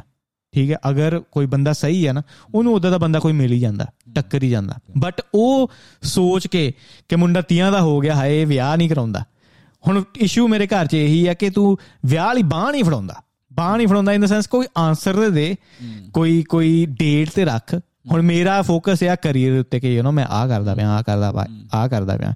ਬਟ ਹਾਂ, ਇੱਕ ਦੂਜਾ ਪੁਆਇੰਟ ਵੀ ਕਿ ਸ਼ਾਇਦ ਇਹ ਵੀ ਹੋ ਸਕਦਾ ਕਿ ਮੇਲ ਤੇ ਫੀਮੇਲ ਦੇ ਵਿੱਚ ਬਹੁਤ ਜ਼ਿਆਦਾ ਫ਼ਰਕ ਆ ਜਾਂਦਾ 40 45 ਸਾਲਾਂ ਤੋਂ ਬਾਅਦ ਰਹਿਣ ਤੋਂ ਬਾਅਦ। ਮੈਨੂੰ ਇਦਾਂ ਲੱਗਦਾ ਇਕੱਲਾ 40 ਤੋਂ ਨਹੀਂ। ਹੂੰ। ਸ਼ੁਰੂ ਤੋਂ ਮੇਲ ਫੀਮੇਲ ਕਾਫੀ ਲੱਗ ਆ। ਕੱਲੇ ਆਪਣਾ ਲਾਈਕ ਬਾਡੀ ਸਟਾਈਲ ਜਾਂ ਮਤਲਬ ਹਨਾ ਜੋ ਵੀ ਚੇਂਜ ਡਿਫਰੈਂਸ ਆ ਨਾ ਉਹ ਕੱਲਾ ਮਤਲਬ ਫਿਜ਼ੀਕਲੀ ਨਹੀਂ ਮੈਂਟਲੀ ਵੀ ਹੈ ਯਾਰ। ਜਿੱਦਾਂ ਆਈ ਥਿੰਕ ਮੈਂ ਤੇਰੀ ਵੀਡੀਓ ਦੇਖੀ ਸੀ ਤੂੰ ਉਹਦੇ ਵਿੱਚ ਕਹਿ ਰਿਹਾ ਸੀ ਕਿ ਜਿਹੜੇ ਬੰਦੇ ਆ ਉਹ ਫਿਜ਼ੀਕਲੀ ਜ਼ਿਆਦਾ ਸਟਰੋਂਗ ਹੁੰਦੇ ਆ। ਯਾ ਠੀਕ ਆ? ਤੇ ਜਿਹੜੀਆਂ ਫੀਮੇਲ ਹੁੰਦੀਆਂ ਹੁੰਦੀਆਂ ਮੈਂਟਲੀ ਸਟਰੋਂਗ ਜ਼ਿਆਦਾ। ਠੀਕ ਆ? ਹੂੰ। ਮਤਲਬ ਮੈਜੋਰਿਟੀ ਆ ਹਨਾ? ਮੈਜੋਰਿਟੀ ਯੈਸ ਇਹ ਡਿਫਰੈਂਸ ਮੈਨੂੰ ਲੱਗਦਾ ਸ਼ੁਰੂ ਤੋਂ ਹੀ ਆ ਯਾਰ ਠੀਕ ਆ? ਮੈਂ ਆਈ ਥਿੰਕ ਇਦਾਂ ਹੀ ਮੈਂ ਹਨਾ YouTube ਤੇ ਕੋਈ ਵੀਡੀਓ ਦੇਖ ਰਿਹਾ ਸੀ ਉਹਦੇ ਵਿੱਚ ਵੀ ਇਹੀ ਸੀ ਕਿ ਕਈ ਵਾਰ ਆਪਣੇ ਨੂੰ ਇਹ ਹੁੰਦਾ ਨਾ ਲਾਈਕ ਕਿ ਜੇ ਕੋਈ ਫੀਮੇਲ ਨੂੰ ਫੋਰ ਐਗਜ਼ਾਮਪਲ ਪੀਰੀਅਡਸ ਆ ਹਨਾ ਪੀਰੀਅਡਸ ਚੱਲਦੇ ਪਏ ਹਨਾ? ਉਹ ਉਹਦੇ ਵਿੱਚ ਜੋ ਚਲੋ ਉਹਨਾਂ ਦੇ ਹਾਰਮੋਨਸ ਜੋ ਵੀ ਆ ਲਾਈਕ ਚੀਜ਼ਾਂ ਨੂੰ ਕਿੱਦਾਂ ਔਰ ਉਹਨਾਂ ਦਾ ਰਿਐਕਸ਼ਨ ਕਿੱਦਾਂ ਦਾ ਆ ਜੋ ਕਿ ਨਾਰਮਲ ਲਾਈਫ ਚ ਉਹਨਾਂ ਦਾ ਰਿਐਕਸ਼ਨ ਕੁਝ ਡਿਫਰੈਂਟ ਹੁੰਦਾ ਨਾ ਹਨਾ?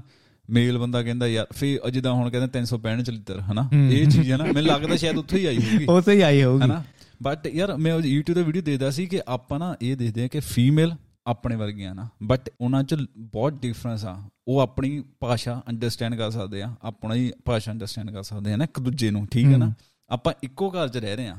ਆਪਾਂ ਹਿਊਮਨ ਆ। ਬਟ ਬ్రో ਆਪਾਂ ਸਪੀਸ਼ੀਜ਼ ਆਪਾਂ ਲੱਗ ਨਹੀਂ ਉਹ ਤੇ ਹੈ ਹੀ।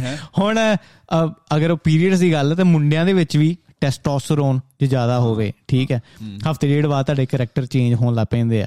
If you don't get anything ਮੈਨੂੰ ਇਹਦਾ ਇਹ ਚੀਜ਼ ਹੋਊਗੀ ਯਾਰ ਹਨਾ? ਹੁਣ ਥਰਡ ਪਰਸਨ ਦੱਸ ਸਕਦਾ। ਹਨਾ? ਹੁਣ ਮੇਰੇ ਬਾਰੇ ਮੈਂ ਕਿੱਦਾਂ ਦੱਸ ਸਕਦਾ ਇਹ ਚੀਜ਼ ਹਨਾ?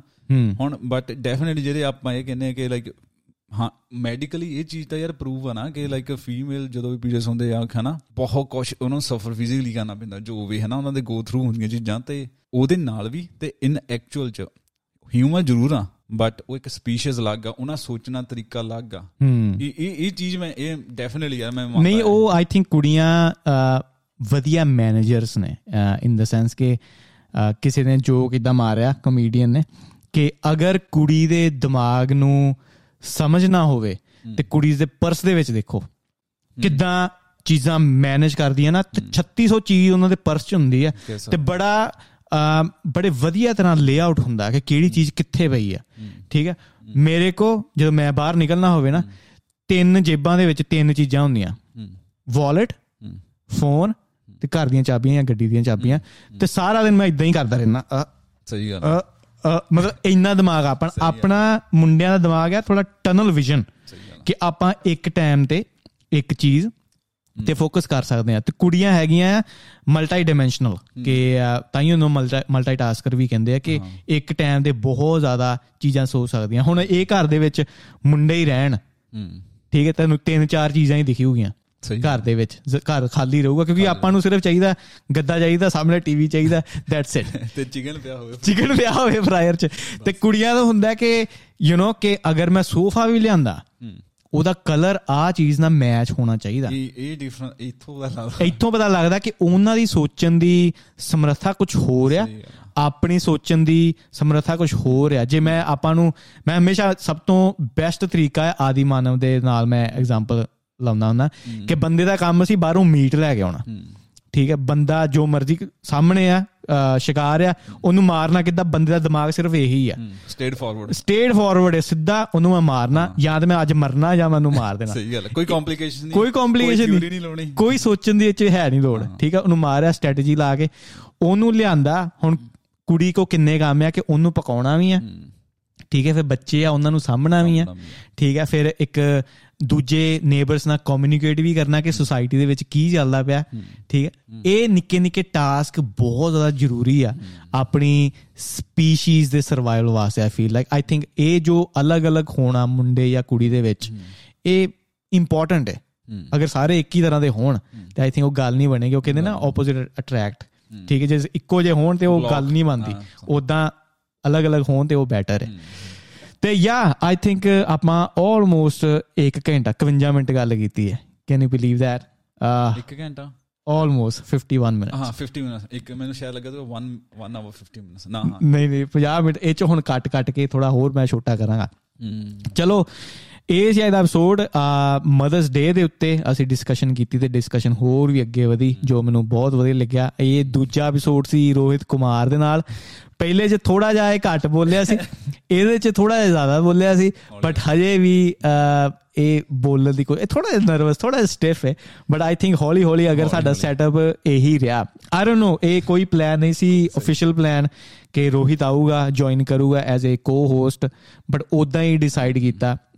ਰੋਹਿਤ ਵੀ ਚਾਹੁੰਦਾ ਸੀ ਕਿ ਬੋਲਣ ਦੇ ਸਕਿੱਲਸ ਉਹਦੇ ਹੋਰ ਵਧੀਆ ਹੋਣ। ਆਲਰੇਡੀ ਇਹ ਸਕਿੱਲਸ ਬਹੁਤ ਵਧੀਆ ਨੇ ਬਟ ਇਹੀ ਆਈਡੀਆ ਸੀ ਕਿ ਇਹ ਆਵੇ ਬੋਲੇ। ਆਈ ਥਿੰਕ ਮੇਰੀ ਪ੍ਰੋਬਲਮ ਪਤਾ ਕੀ ਇੱਕ ਜਾਣੇ ਨਾਲ ਜਾਂ ਆਪਣਾ ਪੋਡਕਾਸਟ ਆਪ ਹੀ ਕਰਨਾ ਕਦੀ ਕਦੀ ਨਾ ਟਫ ਹੋ ਜਾਂਦਾ। ਹੁਣ ਯੂਜੂਲੀ ਮੈਂ ਨੋਟਸ ਹੁੰਦੇ ਨੇ। ਮੈਂ ਉਹਨਾਂ ਦੇ ਬੋਲਦਾ ਵਾਂ ਠੀਕ ਹੈ ਕਿ ਮੈਨੂੰ ਅੱਜ ਬੋਲਣਾ ਆ ਬੋਲਣਾ ਆ ਬੋਲਣਾ। ਹੁਣ ਇਦਾਂ ਹੈ ਕਿ 51 ਮਿੰਟ ਆਪਾਂ ਬੋਲਨੇ ਆ। ਨੋ ਤਿਆਰੀ। ਬਿਲਕੁਲ ਤਿਆਰੀ ਨਹੀਂ। ਦੋ ਜਾਣਿਆਂ ਨਾਲ ਮੈਂ ਆਪਣੇ ਥਾਟਸ ਰਿਫਲੈਕਟ ਕਰ ਸਕਦਾ ਤੇ ਮੇਰੇ ਲਈ ਥੋੜਾ ਈਜ਼ੀ ਹੋ ਜਾਂਦਾ ਕਿ ਜਦੋਂ ਮੇਰੇ ਸਾਹਮਣੇ ਕੋਈ ਬੰਦਾ ਹੋਵੇ ਮੈਂ ਆਪਣੇ ਥਾਟਸ ਉਧਰ ਸੁੱਟਦਾ ਵਾਂ ਉਧਰੋਂ ਥਾਟਸ ਮੈਨੂੰ ਵਾਪਸ ਮਿਲਦੇ ਨੇ ਤੇ ਉਹ ਆਪਾਂ ਇੱਕ ਦੂਜੇ ਨਾਲ ਐਕਸਚੇਂਜ ਕਰ ਸਕਦੇ ਹਾਂ ਤੇ ਉਹ ਬੈਟਰ ਆ ਫੀਲ ਲਾਈਕ ਬਟ ਹਾਂ ਇਹ ਆਈ ਡੋਨਟ ਨੋ ਕਿ ਹੋਰ ਕਿੰਨੇ ਐਪੀਸੋਡ ਇਕੱਠੇ ਕਰਾਂਗੇ। ਦੂਜਾ ਐਪੀਸੋਡ ਤੇ ਸੈਟਅਪ ਆਲਰਾਈਟ ਜਾਈਏ ਥੋੜਾ ਬਲੈਂਡ ਜਾਈਏ ਸ਼ਾਇਦ ਕੁਝ ਅਸੀਂ ਪਿੱਛੇ ਐਡ ਵੀ ਕਰੀਏ I don't know I don't know anything Batman Batman maybe ਮੇਰਾ ਪੋਸਟਰ ਜੋ ਬੈਟਮੈਨ ਦਾ ਸੀ ਉਹ ਬਾਹਰ ਆਵੇ ਜਾਂ ਮੈਂ ਕੋਈ ਸਟੈਚੂ ਲਿਆਵਾਂ ਬੈਟਮੈਨ ਦਾ ਆਈ ਡੋਨਟ ਨੋ ਬਟ ਜੋ ਮੇਨ ਬੈਟਮੈਨ ਕਰਦਾ ਉਹ ਮੈਂ ਹੀ ਆ ਕਿਉਂਕਿ ਮੇਰੇ ਕੋ ਲੇਟੈਸਟ ਟੀ-ਸ਼ਰਟ ਹੈ ਤੇਰੀ ਜਿਹੜੀ ਟੀ-ਸ਼ਰਟ ਹੈ ਉਹ ਆਈ ਥਿੰਕ 1980s ਜਾਂ 1990s ਵਾਲੇ ਬੈਟਮੈਨ ਦੀ। ਕੱਪੜਿਆਂ 'ਚ ਨਹੀਂ ਕੁਝ ਰੱਖਿਆ ਮਿੱਤਰਾ। ਨਹੀਂ ਨਹੀਂ। ਜੋ ਯੈਲੋ ਬੈਟਮੈਨ ਹੈ ਉਹ ਪੁਰਾਣਾ ਬੈਟਮੈਨ ਹੈ this is the new Batman and fake one and the fake one okay ਇਹ ਸੀ ਅੱਜ ਦਾ ਐਪੀਸੋਡ ਤੇ ਹੁਣ ਮਿਲਦੇ ਆਪਾਂ ਅਗਲੇ ਐਪੀਸੋਡ ਦੇ ਵਿੱਚ। ਮੈਂ ਤੁਹਾਡਾ ਆਪਣਾ ਕਾਕਾ ਬੱਲੀ ਨਾਮ ਮੇਰਾ ਗਗਨਦੀਪ ਸਿੰਘ। ਸਤਿ ਸ਼੍ਰੀ ਅਕਾਲ।